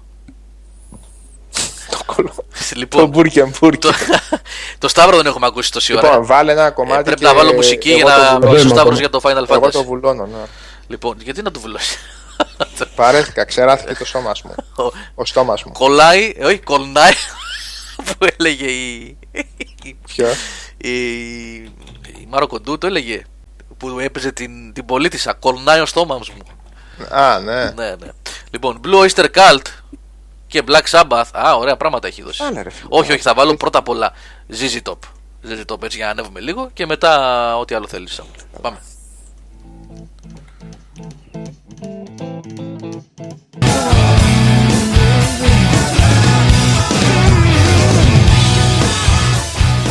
Λοιπόν, εδώ είμαστε, επιστρέψαμε και ακούσαμε πάλι μουσικές επιλογές από Καζατζίδη, έτσι, μην ξεχνιόμαστε. Να στέλνουν οι άλλοι. Αν δεν θέλετε να ακούτε από μένα. Ανέβασα πολύ τον ήχο. Εκεί πρέπει να είναι καλά. Λοιπόν, τι ακούσαμε? Lagrange, ZZ Top και I Love You More Than Rock'n'Roll, Thunder. Από ό,τι μου υποσάβαζε, έτσι ήξερα εγώ, ένα βρετανικό hard rock. Ακούς, I Love You More Than Rock'n'Roll. Βέβαια. Γιατί, φυλάκου να δεις, όχι, το rock and roll δεν το λες στα ελληνικά rock and roll. Ενώ όλα τα άλλα μπορείς να το πεις με ελληνική προφορά. Άσε ρε μαστοράκι. Άσε ρε μαστοράκι. Μαστοράκι. Όχι μαστοράκι. Rock and roll. Αργά είμαστε σήμερα. Λοιπόν, πριν πάμε σε οτιδήποτε άλλο, να πω ότι κατά πάσα πιθανότητα θα έχετε δει κανένα δυο πραγματάκια που έχουμε ρίξει στο site. Κάτι έτσι ψιλοβελτισούλες, δεν είναι τίποτα ιδιαίτερο. Πετάξαμε βασικά την επιλογή last 30 online users και βάλαμε το πολύ πιο χρήσιμο, κατά την άποψή μου, τι παίζει στο community, στο οποίο φέρνει μπροστά όλο αυτό τη δομή που υπάρχει από πίσω τύπου Facebook, έτσι, και οτιδήποτε κάνετε στο site, ανεβάζετε φωτογραφίες, βάζετε links, comments κλπ, εμφανίζονται σε όλες τις σελίδες πια και μπορείτε έτσι να παρακολουθείτε περισσότερο την κίνηση εντός του site. Μπήκε πάνω δεξιά, βέβαια το χρώμα θέλει λίγη δουλειά για να το φτιάξουμε, στην μπάρα με το μενού και το Twitch channel μαζί με τα Facebook, τα tweetια και τα τέτοια, ξέρετε, και τα ειδόνια και τα σπουργίτια εκεί. Ναι. Σε παραλλαγή είναι, έτσι. Θέλει λίγο εκεί το Sam Fisher. Ναι. Έχει ένα contrast παράξενο που ψιλοχάνονται. Θα το φτιάξουμε, δεν είναι τίποτα. Ένα χρωματάκι, ένα τόνο άλλο θα δώσουμε. Λοιπόν, app. Όχι ρε εσύ John Bob, το app πέθανε τώρα. Mobile version. Καλά να είμαστε. Και τη Βίκη την Καζιάρα την είχα δει προχτές, Κώστα. Εδώ τελώς τυχαία. Λοιπόν, και θα γίνουν και μερικές ακόμα έτσι ψηλό κάτι πατσάκια να φτιάξουμε. Ξέρετε, δίνουμε και εμείς DLC και patches να βελτιώνουμε πραγματάκια. Αλλά ειδικά αυτό με την κοινότητα, το ήθελα πάρα πολύ να γίνει, γιατί βοηθάει πάρα πολύ στο. Διάβασα μια πολύ ωραία είδηση, ότι το Borderlands, το Handsome Edition, που είναι το 2 και το prequel, που βγήκε για Xbox One και PlayStation 4, έχει 16 GB patch στο Xbox One. Τι εννοούν ρε φίλε για περσινά παιχνίδια? Ναι. 16 GB, το οποίο δεν μας ήρθε πάλι. Το είχαμε ζητήσει και ούτε αυτό μας ήρθε. Κυκλοφόρησε βέβαια. Δεν ξέρω τι γίνεται με το 2K. Δεν ξέρω. Ναι, ούτε και εγώ ξέρω τι γίνεται. Τέλος πάντων. Είχε γίνει το ίδιο και με το. Και με το prequel. Και με το Sid Meier. Και με το Civilization. Το Civilization, ναι. Τέλος πάντων. Remastered με 16 GB patch. Ναι. Λοιπόν, πάμε τώρα. Σταύρος Λιναρδάκος, που το παιδί κάθεται υπομονητικά και δεν μιλάει τόση ώρα. Είναι η πρώτη φορά που εμφανίζεται. Λοιπόν, ο Σταύρος θέλω να μας πει λιγάκι για το Type 0 HD, το Final Fantasy. Και για το 15 να μας πει. Και να μας πει και για το 15, γιατί λογικά πήρες και τον demo, έτσι Σταύρο? Το demo ασχολήθηκα 2 ώρες και μετά το παράτησα, βαρέθηκα. Αυτό να μας πει. Για αυτό πες. Που λέει ο Αλέκος στο chat, περιμένω το Xenoblade και το Persona σίγουρα. Αυτά τα δύο σίγουρα. Τώρα το FF15 δεν ανησυχώ περισσότερο. Πάμε να μου πεις πρώτα τι δεν γούσταρες, γιατί έχω παίξει αρκετά και εγώ τον demo. Το episode του Scale. Εσύ που το έχεις παίξει αρκετά θα ξέρεις, εντάξει. Τι θα ξέρω, δεν απαραίτητα. Όχι. Όταν λέω αρκετά, έχω παίξει, ξέρω εγώ, είπαμε εκείνο εκεί το 3ωρο σε 2 live streams και άλλες 2 ωρίτσες. Ένα 5ωρο. Ναι. Έπαιξε 5 ώρες, τις 3 ώρες προσπαθούσα να κάνει πάρη. Όχι, ρε. Πρώτα 45 λεπτά ήταν αυτά. Γελούσε το ίντερνετ, έπεσε κάτω. Και το ίντερνετ. Δεν γίνεται πάντα. Το οποίο είναι και άχρηστο, έτσι. Επαναλαμβάνω ότι δεν το χρησιμοποιείς πουθενά. Άμα δεν θες δηλαδή, κάνεις απλά τον dodge σου και τελείωσε. Τώρα πάντα σε λένε και τα κάνει μόνος του. Ναι. Δεν υπάρχει λόγος. Δεν υπάρχει κανένας λόγος. Πες τι δεν σου άρεσε, Σταύρο, γιατί με ενδιαφέρει πάρα πολύ. Γιατί και εγώ έχω έτσι δεύτερες σκέψεις για αυτά που είδα. Να ξεκινήσουμε με το τι μου άρεσε. Μου άρεσε η εξερεύνηση που έχει. Που σου δίνει κάποια bonus έψαχνες, βρίσκεις το Σάμον, βρίσκεις κάποια ξύφη. Εντάξει. Είναι RPG στοιχείο. Τι δεν μου άρεσε τώρα. Αυτό με την εξερεύνηση, συγγνώμη, να το κάνουμε λίγο συζήτηση, αν θέλεις. Να σε ρωτήσω, αυτό με την εξερεύνηση δεν είναι και πολύ κουραστικό όμως, επειδή είναι τεράστιος χάρτης χωρίς fast travel, χωρίς τίποτα, και άπαξ και κάνεις το λάθος να πας στη μία πλευρά του χάρτη? Αυτό πήγα να σου πω τώρα. Τι δεν μου αρέσει από αυτή την άποψη. Ναι, ωραία. Τι δεν μου αρέσει, ότι δηλαδή ψάχνεις, κάνεις μάχη. Εντάξει, θα κάνεις grind, θα σκοτώσεις 1-2 φορές. Εντάξει, οκ. Okay. Μετά πέφτουν οι στρατιώτες από πάνω 1-2-3 φορές. Δηλαδή καταντάει και κουραστικό. Μπράβο. Αυτό τι πράγμα είναι δηλαδή με τους στρατιώτες, δηλαδή πόσες φορές? Ναι, ειδικά αφού πήγα από το. Δεν ξέρω πώς πήγες εσύ από τη διαδρομή. Εγώ πήγα από το road route, από το δρόμο. Κανονικά από την άσφαλτο. Πέφτανε μέχρι και εκεί. Λέω, δηλαδή έλεος, δώσε μου ένα safe route να πάω στον προορισμό μου. Δεν υπάρχει. Όχι, δεν υπάρχει. Σταύρο, στο Xenoblade, αν θυμάμαι καλά, είχε. Γεια σου, Άλεκ. Κάθε μεγάλος χάρτης είχε σημεία που μπορούσες να κάνεις spawn. Fast travel, έτσι δεν είναι? Ναι, οκ. Γιατί δεν το. Και στο συγκεκριμένο καλά μπορείς να κάνεις σε κάποια κάμπο όμως. Ξέρεις, σημείο. Okay. Αλλά και πάλι δεν το σώζεις, μωρέ. Γιατί άμα είσαι σε μια μεγάλη περιοχή όπως αυτή. Ναι. Δεν έχει και ουσία και το grinding. Δηλαδή, ναι. Εγώ το τερμάζω στο παιχνίδι level 15-16. Εντάξει. Δεν σου δίνει και εμπειρία. Και η μάχη δεν με ενθουσίασε και τόσο, να σου πω την αλήθεια. Εγώ θα συμφωνώ, Σταύρο. Δηλαδή σε κάποιο σημείο, όταν ρίχνεις ειδικά έναν εχθρό κάτω και πατάς πατημένο το τετράγωνο, δεν χρειάζεται να κάνεις ούτε skill και βλέπεις συνέχεια το ίδιο animation, ξέρω εγώ, στο τέλος που χτυπάει με το κοντάρι σπρώχνει, δηλαδή το ίδιο. Ένα άψυχο πράγμα. Εν τω μεταξύ, ο άλλος προβληματισμός μου, δεν είδα και spellcasters. Κοίταζα τους άλλους χαρακτήρες, ο ένας βαράει με range με πιστόλια, ο άλλος με κοντάρι, δηλαδή όλοι μιλοί, είμαστε και βαράμε χήμα στο κύμα. Υποτίθεται ότι ένας από αυτούς που έχουμε μαζί μας είναι spellcaster, τον έχεις στη φωτογραφία που κάνει με τις γροθιές του φωτιές. Δεν εγώ έκανε. Δεν είδα δηλαδή ούτε εγώ είδα πουθενά. Όχι, ούτε εγώ είδα πουθενά spell. Και ένα τεράστιο πρόβλημα είναι ότι πραγματικά δεν μπορείς να τους δεις πουθενά, να τους ελέγξεις και να δεις τι δυνάμεις έχουν και τι κάνουν. Τώρα θα μου πεις, OK, το demo είναι. Πάντως η γεύση που αφήνει το demo δεν είναι καλή τελικά. Δεν είναι, δηλαδή... Εμένα επίσης δεν μου άρεσε και το skills, ειδικά το dragoon jump που κάνεις lock on υποτίθεται, μένει κάτω ο αντίπαλος. Ώρες-ώρες δεν δουλεύει κιόλας. Δηλαδή, άμα μετακινείται ένας αντίπαλος, δεν μπορείς να χρησιμοποιήσεις κάποια skills. Δεν πιάνουν πάντα. Το skill αυτό, το dragoon jump που λες, δεν πιάνει άμα είναι γρήγορος ο αντίπαλος. Ναι, άμα είναι γρήγορος. Ναι.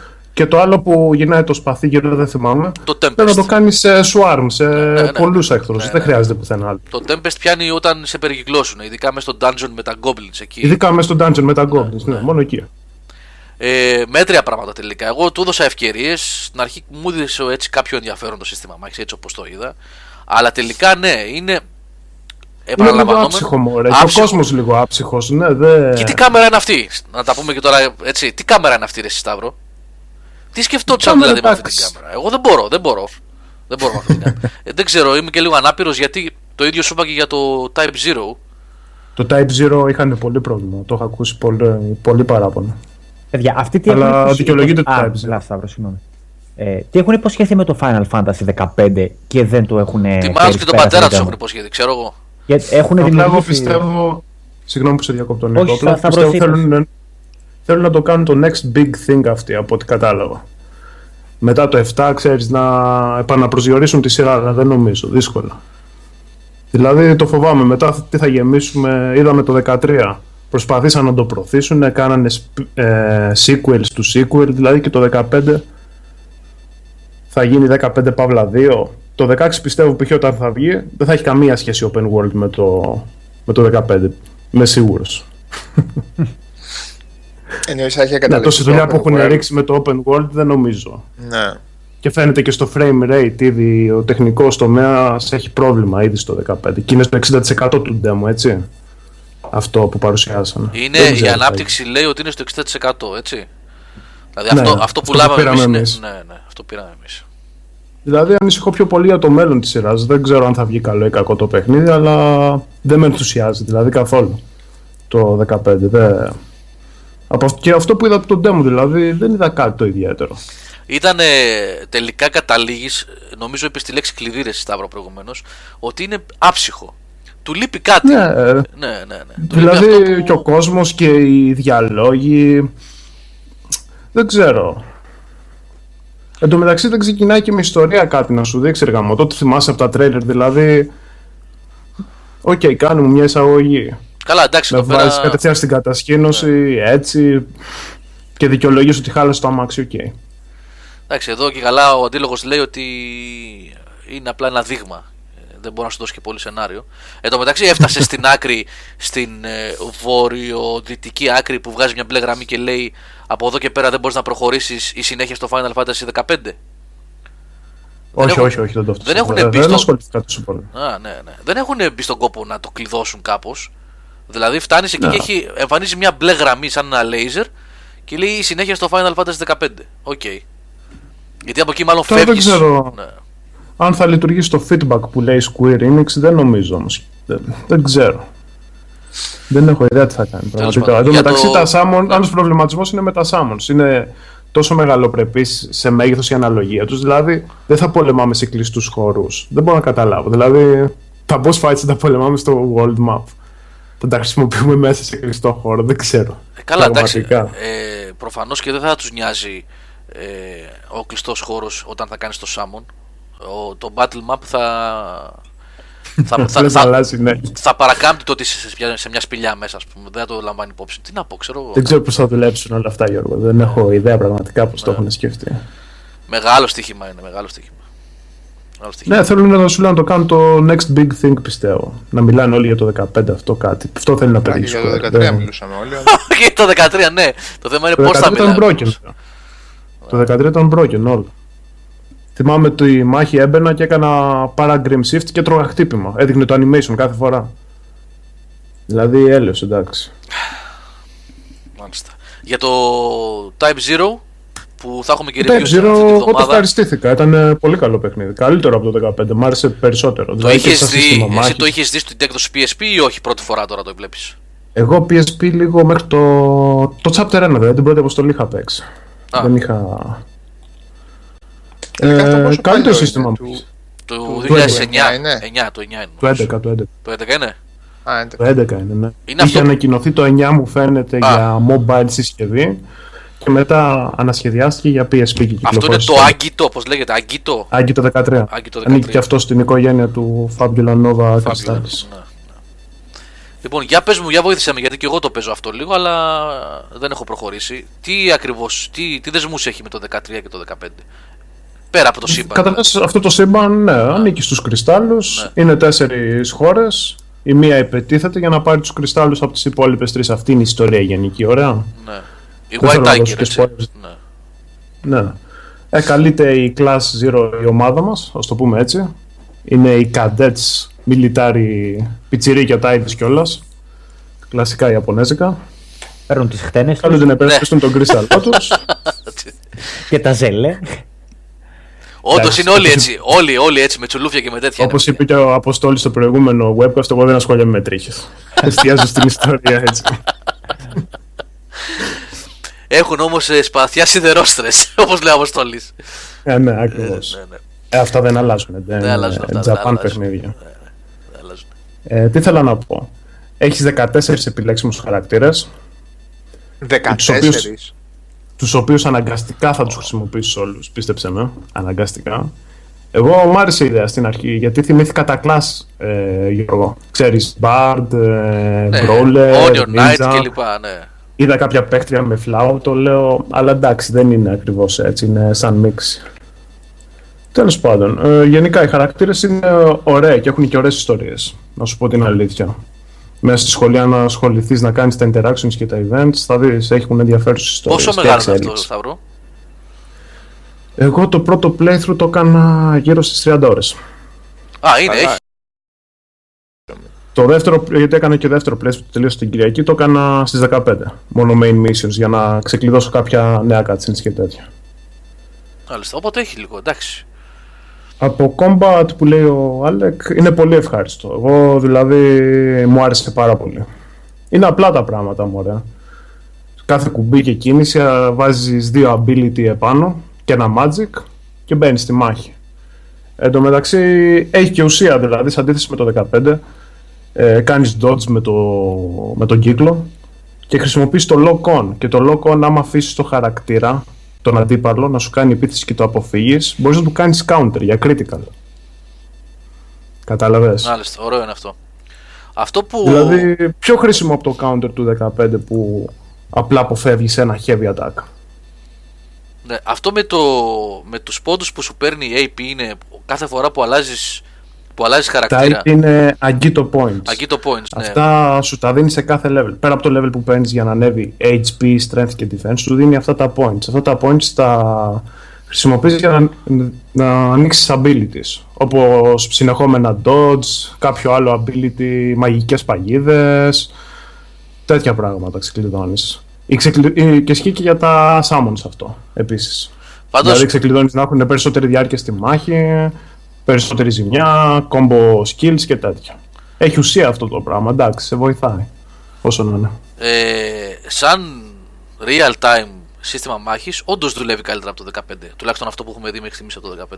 Εμένα σου λέω μου άρεσε, έχει πιο ψυχή στο ότι βλέπεις τον αντίπαλο, κάνει το animation της κίνησης, μπορείς να τον επιτεθείς και παίρνεις και στο 15 κάνεις το counter και εντάξει, σιγά. Πατάς και το ελένε και τον αποφεύγεις. Okay. Δεν κάνεις κάποιο ζημιά, κάποιο bonus. Δεν ξέρω. Μάλιστα. Ωραία. Οπότε πρέπει να κοιτάνε πίσω τελικά για να. Άσχημα τα πράγματα. Εντάξει, δεν ξέρουμε το τελικό αποτέλεσμα. Δεν θέλω να το κρίνω το παιχνίδι, αλλά δεν είμαι ενθουσιασμένος καθόλου. Τι έβαλες εκεί πέρα, ρε Πλωμαριτέλη, πάλι με το Simpson. Αρχιτρόν. JRPG θέλει να πει. Λοιπόν, παιδιά, κάτι που δεν είπα προηγουμένως και δεν το έχω πει παρόλο που το ανακοινώσαμε το Σάββατο. Τα παιδιά που παίζανε Heroes of the Storm στο stream, έπρεπε κανονικά να βγει το άρθρο σήμερα. Παρένθεση τώρα στη συζήτηση των Final Fantasy είναι αυτή. Είναι σχετικά με τα event. Ανακοινώσαν τα παιδιά, όταν τους είπα εγώ βέβαια, εννοείται, ότι θα έχουμε το Σάββατο 4 Απριλίου, τώρα, το Σάββατο που μας έρχεται, ένα πολύ μεγάλο event στην Αθήνα, στη Media Markt στη Λεωφόρου Συγκρού, event Heroes of the Storm, με πάρα πολλά δώρα, εκατοντάδες δώρα, κλειδιά του παιχνιδιού, μια τηλεόραση 42 ιντσών, σακίδια Blizzard συλλεκτικά και πάρα πολλά πράγματα. Δεν έχει βγει το άρθρο ακόμα, γιατί περιμένω ένα τελικό OK από το κατάστημα. Με ακούτε, είμαστε στον αέρα, παιδιά, έτσι? Ναι. Α, οκ, γιατί έχει πολύ ησυχία και νομίζω ότι πέσαμε. Όχι, ακούμε.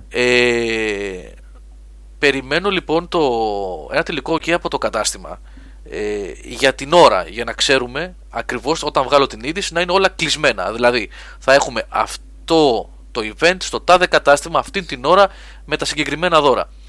Θέλω να πιστεύω ότι το αργότερο μέχρι αύριο, γιατί δεν μας παίρνει και παραπάνω, είναι Τρίτη πια, θα έχω ένα τελικό OK για την ώρα κτλ. Για να βγάλω το άρθρο να ενημερωθείτε κι εσείς. Και επίσης αυτό ισχύει και για Θεσσαλονίκη, γιατί βλέπω ότι γράφεται.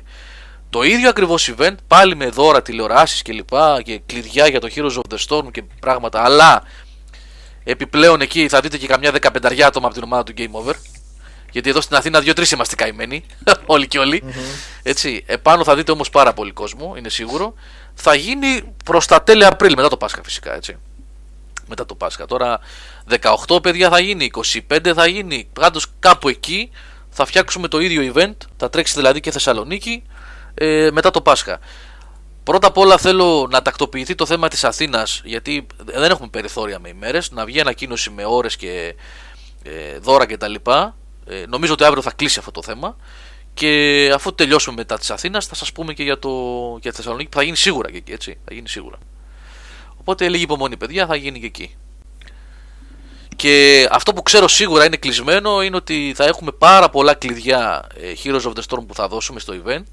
Μια τηλεόραση Panasonic 42 ιντσών, ένας τυχερός θα την πάρει αυτή. Και μια τσάντα λιγότερη Blizzard, γιατί τη μία θα μου τη δώσεις εμένα, την πάρω αγκαλιά και την αν έρθεις στην Αθήνα, Πλωμαριτέλη, να συμμετέχεις στην χωροεσπερίδα μας, θα σου δώσω 2 σακίδια. Άντε, όλο λες θα έρθω Αθήνα, όλο θα έρθω Αθήνα, εντάξει, τίποτα. Όλο λόγια. Όλο λόγια λέει. Όλο λόγια, τι. Έτσι είναι οι μεταλλάδες, ρε, πονάνε. Λοιπόν, σιγά σιγά παιδιά, αύριο θα βγει η ανακοίνωση για Αθήνα, νομίζω, έτσι θέλω να πιστεύω πια.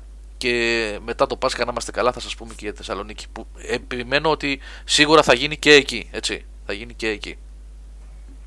Λοιπόν, Γαβρίλη, βλέπω χαμογελάκια βάζεις στο chat, ξέρεις εσύ, έτσι, ξέρεις το Σάββατο που θα είσαι. Και λέω από τώρα θα είναι, μιλάμε για Media Markt για την Αθήνα, έτσι, Media Markt της Λεωφόρου Συγκρού, που λέει το τραγούδι παλιά, στη Λεωφόρο του Συγκρού, εκεί, Συγκρού. Πρέπει να γίνει έρευνα στις γύρω περιοχές, πρέπει να γίνει έρευνα, ναι, έχεις δίκιο Άγγελε, πρέπει να γίνει έρευνα για τις γύρω περιοχές. Πειραρίες και τα σχετικά. Λοιπόν, να βάλω πάλι τραγουδιά. Να βάλουμε, έχει ωραία τραγουδιά ο Σάββας σήμερα. Αστρόνομοι, Blue Oyster Cult, πάμε, ωραία πράγματα. Α, δεν το λένε μετάλλικα αυτό. Πώς σου ήρθε αυτό τώρα? Θα μου πεις το διάλειμμα, κατάλαβα. Πάμε.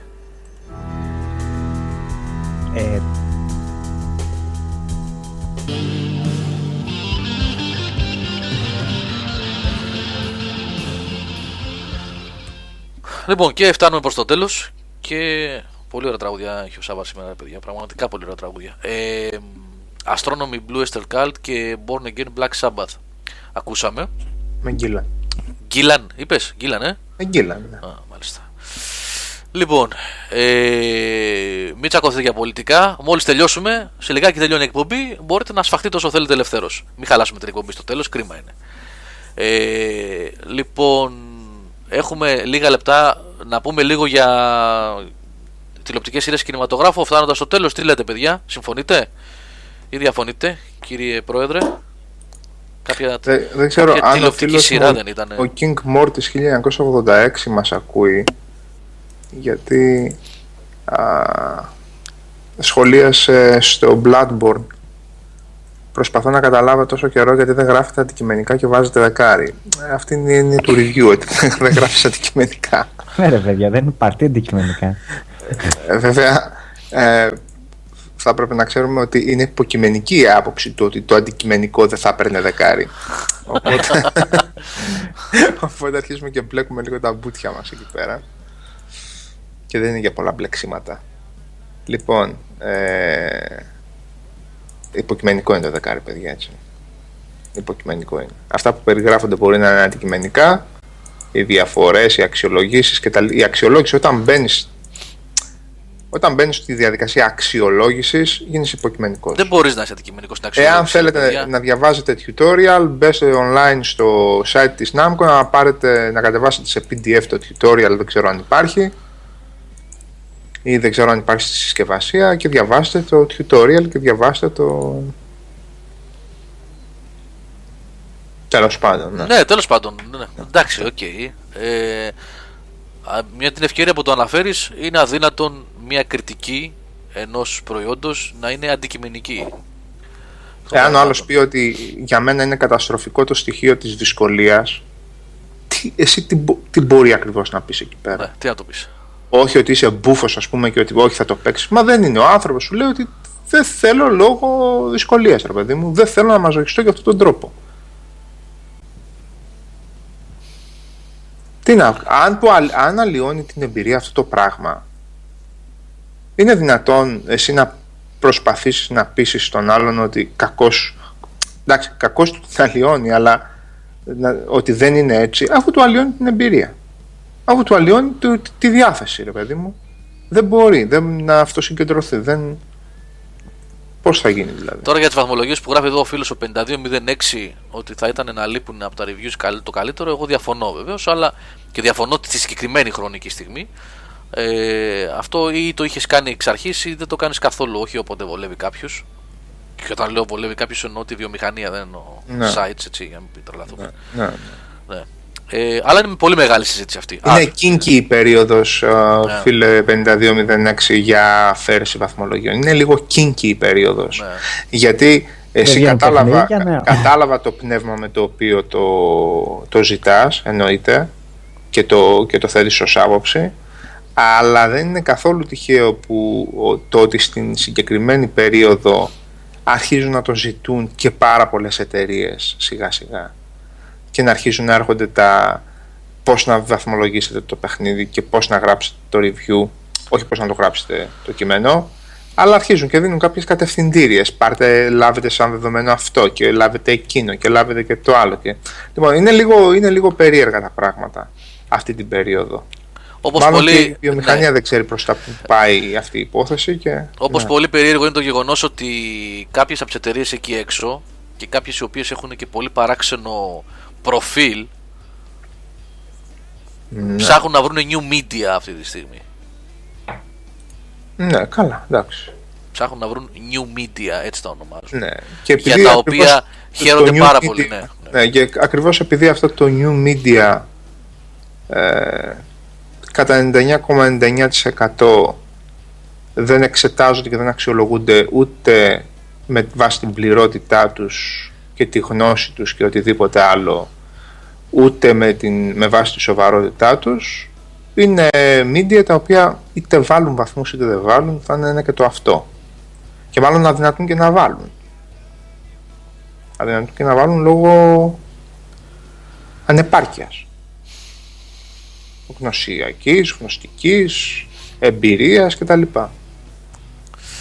Οπότε περνάμε σε ένα άλλο, σε ένα άλλο κομμάτι της συζήτησης εκεί πέρα. Αυτή τη συζήτηση, παιδιά, θα την κάνουμε και άλλες φορές στο μέλλον. Θα την κάνουμε, γιατί θα μας απασχολήσει. Θα μας απασχολήσει, και επαναλαμβάνω ότι το φαινόμενο που κάποιες εταιρείες αναζητούν new media, επαναλαμβάνω τον όρο θα τον συναντήσετε σε λίγο καιρό μπροστά σας, θα τον δείτε να έρχεται, με τα οποία new media οι εταιρείες θέλουν να βγάλουν συναρπαστικά προϊόντα, εισαγωγικά, κάλυψη content των προϊόντων τους. Θα δείτε το πάρτι των swags εκεί. Αν είχε γίνει μια φορά πάρτι με swag με τους δημοσιογράφους εισαγωγικά, να δείτε τι έχει να γίνει σε λίγο καιρό με τα new media. Ετοιμαστείτε. Είμαστε, θα δούμε ωραία πράγματα. Swag τι σημαίνει ακριβώς? Swag είναι τα δωράκια, οι τσάντες, τα σακίδια που έχουν μέσα φιγουρίτσες, έχουν καρτελάκια, αυτοκόλλητα. Από εκεί προέρχεται η έκφραση swag, γιατί τα πάντα λένε όταν ένας έφηβος χαίρεται στο ίντερνετ γράφει swag. Το χρησιμοποιούν για τα πάντα. Α, δεν το ξέρω που έρχεται. Ναι, πάντως, ναι. Swag εννοούν στην game βιομηχανία και όχι, ναι, μόνο. Και στον κινηματογράφο γίνεται αυτό, σε events κινηματογραφικά. Να φεύγει ο δημοσιογράφος με μια τσαντούλα με. Ναι, και στη μουσική γινόταν αυτά. Και παντού γινόταν αυτά. Ναι. Τώρα. Να, ωραία φωτογραφία βάλω εδώ πέρα για Swag ο Αλέξης. Έχετε να δείτε swag προς πιτσιρίκια τώρα σιγά σιγά στο άμεσο μέλλον. Και θα πηγαίνει μετά ο κόσμος να βλέπει στο YouTube άποψη, υποκειμενική και αυτή, αλλά θα έχει πολύ πλάκα να τη βλέπει, γιατί είναι... Τέλος πάντων, άστο. Έρχονται αυτά, έρχονται. Είναι New World Order, είναι αυτά. Λοιπόν,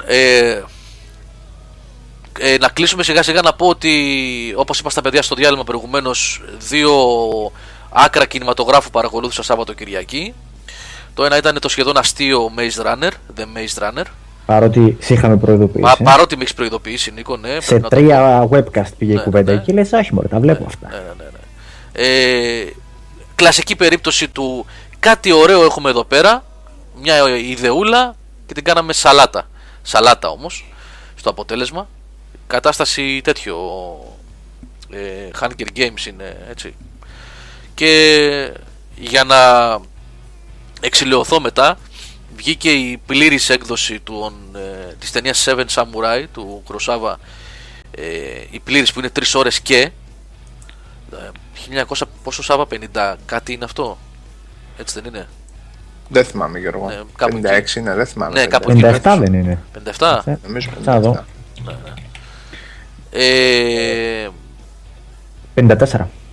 54. Όχι, 56 στην Ελλάδα, τι λέει?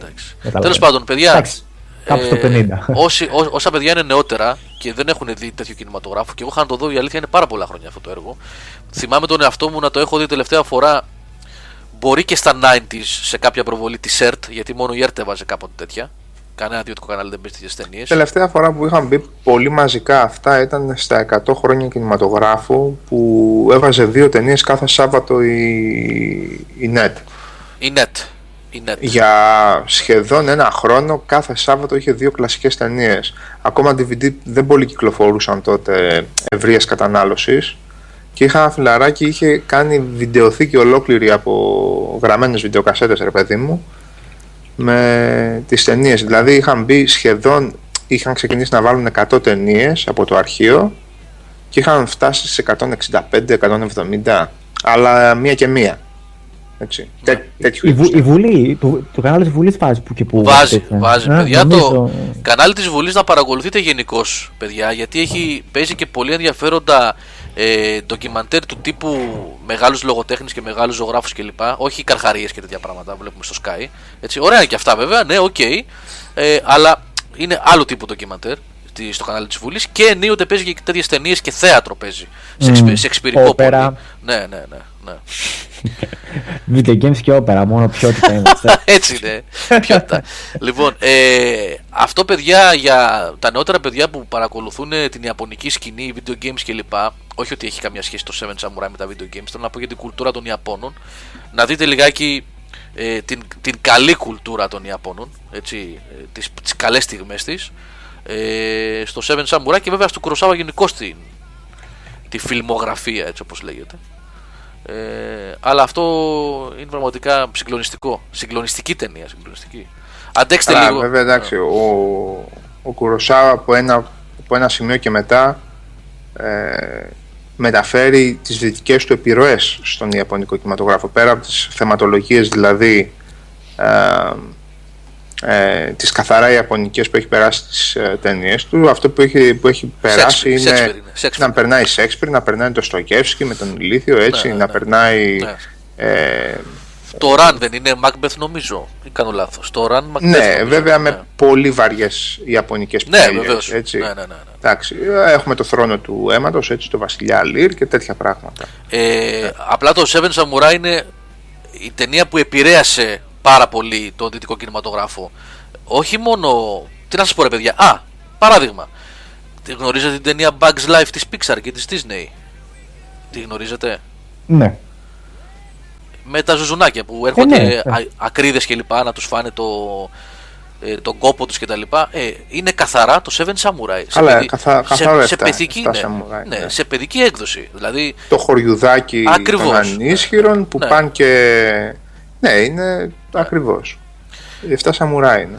Και το Magnificent 7 με τον Γιούλι Μπρίνερ που λέει ο Μιχάλης εδώ. Γιατί να τη φέρνεις σε remake αυτή, ρε Θάνο? Γιατί το κάνεις αυτό στον εαυτό σου? Την πρωτότυπη να δούμε. Δεν υπάρχει λόγος. Και να φέρεις σε remake το Magnificent 7, λες? Με ποιον? Δεν υπάρχει λόγος. Δεν υπάρχει λόγος. Τις ταινίες remake, ρε παιδιά, τι λέτε? Όχι, δεν υπάρχει λόγος. Ό,τι έχει δοκιμαστεί να γίνει remake από κινηματογράφο είναι μια τραγωδία τις περισσότερες φορές. Το remake, το σινεμά, ρε παιδιά, δεν έχει sprites και textures για να τα αναπαύσει. Δεν χρειάζεται, ναι. Ορίστε, βγαίνουν σε Blu-ray τώρα παλιές ταινίες, τις επεξεργάζονται. Τι ακριβώς να δεις σε remake σε αυτές τις περιπτώσεις? Να δεις slow motion και dodge τις bullets. Αυτό. Αυτό. Ναι, ξέρω εγώ.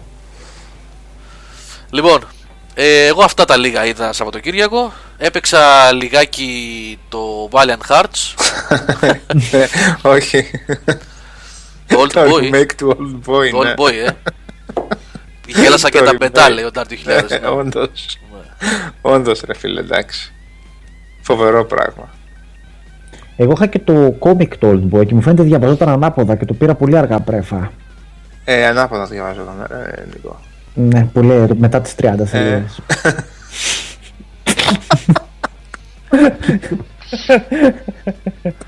Ανάποδα μετά από δύο σταβάνια, εννοείς, έτσι? Από το τέλος προς την αρχή, ρε, διάβαζα. Και εγώ διάβαζα το τέλος, τι γίνεται εδώ πέρα? Στις 30 σελίδες. Όταν σταμάτησα να βγάζω άκρη, μετά το πιάσα, το πήρα αλλιώς. Πάρ' το αλλιώς γιατί βρίσκεις, μεγάλε. Λοιπόν, για το Valiant Hearts που λες, IG Gamer, το όνομά σου τόσο καιρό μαζί μας και δεν θυμάμαι ονόματα, αγόρε παιδιά, συγγνώμη. Δεν έχω παίξει πάρα πολύ, καμιά ωρίτσα, μια μισή. Από τη δωρεάν διάθεση που το είχαν στο PS Plus το έχω κι εγώ. Εντάξει, όπως το περιέγραψε ο Σάββας μιλώντας στο τηλέφωνο, μια νουβέλα που επεμβαίνεις είναι. Μια εικονογραφημένη νουβέλα που επεμβαίνεις, αλλά έχει ωραίο αυτό το μελαγχολικό που έχει, τα κυκλοπαιδικά στοιχεία για τον πολύ φρικτό αυτό πόλεμο, ας πούμε, που χάθηκαν εκατομμύρια άνθρωποι. Έχει κάποιο ενδιαφέρον. Δεν είναι τίποτα φοβερό, αλλά έχει το ενδιαφέρον του το Valiant Hearts. Δεν παίζεις και πάρα πολύ, έτσι, παιδιά. Από όσο είδα εγώ, δεν παίζεις και πάρα πολύ. Όχι, κάτι, ναι, τυπικά παζλάκια, έτσι. Ναι, ναι. Τα κυκλοπαιδικά είναι πάρα πολύ ενδιαφέροντα, παιδιά, που έχει. Που σκάνε σε διάφορα σημεία, ας πούμε, που έχει σχέση με αυτό που βλέπεις και αναφέρεται σε... από την ιστορία με τη δολοφονία του Franz Ferdinand, δηλαδή, μέχρι ότι ήταν ο πρώτος πόλεμος, ας πούμε, που είχαν τα μυδράλια και βγαίνανε σαν τα χαζά, ας πούμε, περπατούσανε. Δείτε και Black Adder την τέταρτη σεζόν και θα καταλάβετε αυτό, ναι, τι ακριβώς, ναι, συνέβαινε, ναι, εκεί. Ναι. Εγώ δεν ξέρω ποια σειρά δεν τελείωσα. Γιατί με πιάνει η καρδιά μου, το Πουαρό δεν το βάζω το τελευταίο επεισόδιο. Την τελείωσα προχτές. Το τελευταίο επεισόδιο είναι κλάμα, φίλε. Γιατί άμα έχει μεγαλώσει. Ναι, άμα έχεις... Δεν το αντέχω. Έχω δεθεί πολύ με το χαρακτήρα. Τον σκοτώνει, ξέρω, έτσι. Ξέρω τι γίνεται. Δεν είναι spoiler, ναι, αυτό, γιατί το τελευταίο βιβλίο έχει γραφτεί πριν 60 χρόνια. Τον Πουαρό τον σκοτώνει, κρίστη κανονικά. Ναι. Και δεν μπορώ. Ναι, τον σκοτώνει. Αν και η τελευταία σεζόν που ήταν. Από αρθρίτη να πεθαίνει. Ήταν λίγο περίεργες, έτσι. Δηλαδή αλλάζανε λίγο τα βιβλία. Έχουν αλλάξει, άκου να δεις με τον Μπουάρο τι γίνεται. Έχουν αλλάξει πάρα πολύ τα βιβλία, όχι πάρα πολύ, άρχισε σε μεγάλο βαθμό όμως, για να χωρέσουν την τριπλέτα Τζαπ, Μις Λέμον και Hastings. Επειδή αγάπησε πάρα πολύ ο κόσμος αυτούς τους τρεις κοντά στον Μπουάρο, αυτοί δεν υπάρχουν πάντα στα βιβλία κοντά του. Ναι. Και αλλάξανε πάρα πολύ το σενάριο για να τους στριμώξουν. Εγώ μιλάω για τις τελευταίες σεζόν, τις ταινίες. Οι πρώτες με τα μικρά επεισόδια, τα 45 λεπτά, μου άρεσαν όλες παρότι είχαν αυτό το stretching. Ωραία. Αυτούς τους χαρακτήρες, τους Τζαπ, Hastings και Miss Lemon, τους έχει μόνο στην τελευταία σεζόν. Που πεθαίνει κιόλας. Τι λες? Από τις ταινίες, μόνος αυτές τις έχει. Από τις ταινίες, σε ένα επεισόδιο. Ναι, ναι, ναι. Από τις ταινίες. Εκεί που σκηνοθετεί το θάνατό του, ρε παιδί μου. Ακριβώς, ναι. Στις προηγούμενες δύο σεζόν που είναι τηλεταινίες δεν είναι καθόλου αυτή μέσα. Όχι, όχι. Ναι, δεν είναι δύο. Τέσσερις είναι. Τέσσερις είναι. Ναι, είναι που από την 8η σεζόν είναι έτσι. Νομίζω, ναι. Τέλος πάντων. Ναι. Ναι, τέλος πάντων. Αυτές είναι τηλεταινίες, είναι πιο σοβαρές, είναι άλλου τύπου. Εκεί αλλάζει εντελώς η φιλοσοφία της σειράς. Ναι, ναι. Παρ' όλα αυτά όμως είναι. Είναι, εντάξει. Ναι. Είναι, κοίταξε, εγώ τη λατρεύω αυτή τη σειρά. Είναι ιδανική για χειμωνιάτικες νύχτες να βάλεις μια τέτοια ταινία, φίλε, έτσι, περίπου 90 λεπτά, με κλασικό βρετανικό, έτσι ξέρεις, σκηνικό και να απολαμβάνεις. Να βρέχει απ' έξω και να βλέπεις. Είναι ωραίο, είναι ωραίο. Πάλι ταινίες... να βρέχει κι άλλο να βρέχει. Αλλά τώρα που το λέω, Σάββας έχει δίκιο. Φτάνει για φέτος. Ναι, φτάνει, παιδιά. Ναι. Ναι. Φτάνει. Εγώ μια καλοκαιρινή. Σήμερα κατάφερα να κάνω μπάνιο χωρίς να ανοίξω θερμοσύφωνα. Επιτέλους δηλαδή. Σήμερα είχαμε σε όλη την Ελλάδα ήλιο πρώτη μέρα μετά από. Τα έφυγε αυτό το σύννεφο το μαύρο από πάνω μας. Ναι. Αλλά για λίγο δεν είδα το απόγευμα πάλι συννεφιές. Εντάξει. Better Call Saul δεν το έχω ακουμπήσει. Όταν ξεμείνω από σειρά θα το ακουμπήσω.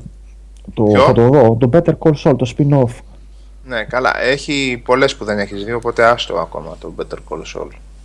Καλά, είναι πολλές που δεν έχω δει, αλλά από αυτές που τρέχουν, ρε παιδί μου, τις σύγχρονες, ας πούμε. Όλη μέρα. Πολύ βαρύ ακόμα. Τι πολύ βαρύ? Είναι, ρε παιδί μου, το 6-5 είναι δράμα, έτσι, κανονικό τώρα. Εντάξει, δράμα είναι, ρε φίλε. Ναι, χτες τελείωσε και το Walking Dead, έτσι. Η πέμπτη σεζόν, αν θυμάμαι καλά. Χτες τελείωσε και όπου να αρχίσει το Game of Thrones. Εντάξει, φίλε, βλέπω τους ηθοποιούς που παίζουν στο Walking Dead και ήταν στο The Wire. Εκεί γιατί είναι κανονική ηθοποιή και στο Walking Dead. Συμβαίνει πολλές φορές όταν το σενάριο δεν. Το νιώθουν ηθοποιοί ότι δεν είναι καλό. Το δείχνουν και στο τέτοιο, έτσι. Και στις σκηνές. Πολλές φορές συμβαίνει αυτό. Και δεν θέλω να... Για πολλούς ηθοποιούς αυτό το πιστεύω και για το Game of Thrones. Δεν θέλω να με συχτηρίσετε. Πολύ την διασκεδάζω τη σειρά γενικώς. Αν και ο Γιώργος ξέρει ότι έχω συγκεκριμένες ενστάσεις σχετικά με το ρυθμό της και όλα αυτά. Εντάξει, δεν γίνεται να σου πουλάνε μία ολόκληρη χρονιά δύο απογεύματα. Δεν γίνεται αυτό το πράγμα. Ό,τι επική και να είναι, ό,τι δρακουλάγια και να έχει, όσοι στρατοί και να κατεβαίνουν, δύο απογεύματα και ένα ξημεροβράδιασμα να σου το πετάνε για μία ολόκληρη χρονιά, παιδιά, και 25 λεπτά ανεβαίνουμε το παγωμένο τείχος γιατί δεν έχουμε τι άλλο να δείξουμε, με συγχωρείτε. Πάνε πάρα πολύ αργά. Ναι.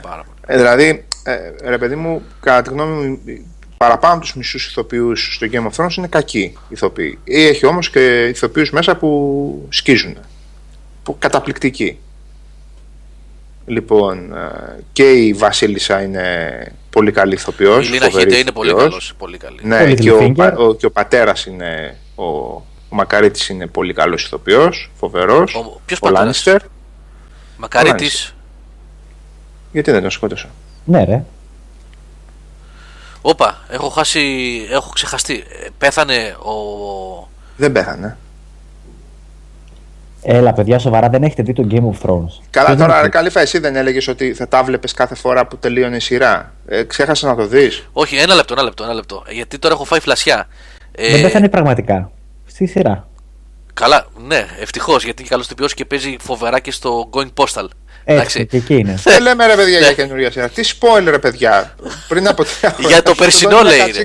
Για το περσινό λέει. Τέλος πάντων, ωραίοι ηθοποιοί, αλλά είναι και κάποιοι, ρε, δηλαδή πραγματικά που. Δεν ξέρω τι στο διάλογο. Δηλαδή ο μικρός Καλήφας Τζον Σνόου, ας πούμε, είναι πολύ κακός ηθοποιός, ρε παιδιά. Και το μεταξύ αυτός έχει κλείσει και συμβολιά και εμφανίζεται και σε ταινίες γύρω-γύρω τώρα σιγά σιγά.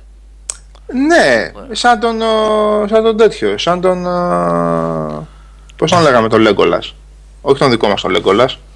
Όχι τον δικό μας τον Λέγκολας, λέει ότι έχει λιακάδα με μείον 10 στον Καναδά. Ναι, πώς τον λέμε τον Λέγκολας, ρε? Τον Bloom, τον Ορλάντο. Ο Ορλάντο, ας πούμε, πολύ κακός ηθοποιός, ρε παιδί μου, το παιδί. Δηλαδή, όταν τον βλέπεις να κάνει. You know nothing, G. Freeman. Σου γράφει. You know nothing, G. Freeman. Σου γράφει. Ο Λέγκολας ο ίδιος το γράφει. Ναι. Λοιπόν.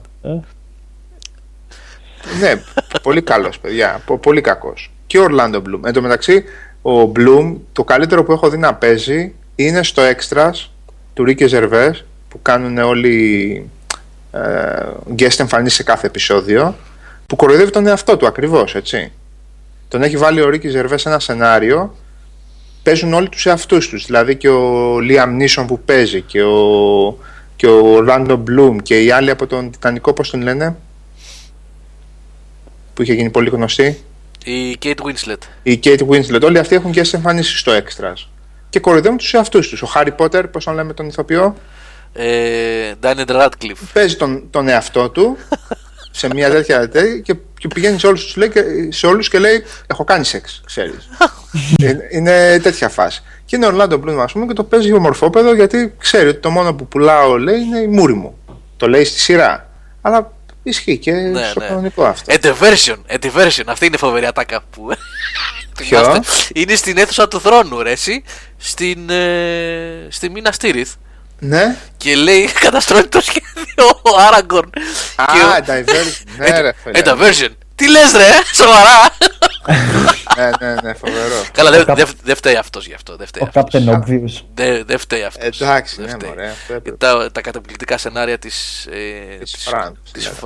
Φραν Walls, πώς τη λένε. Ναι, της Walls.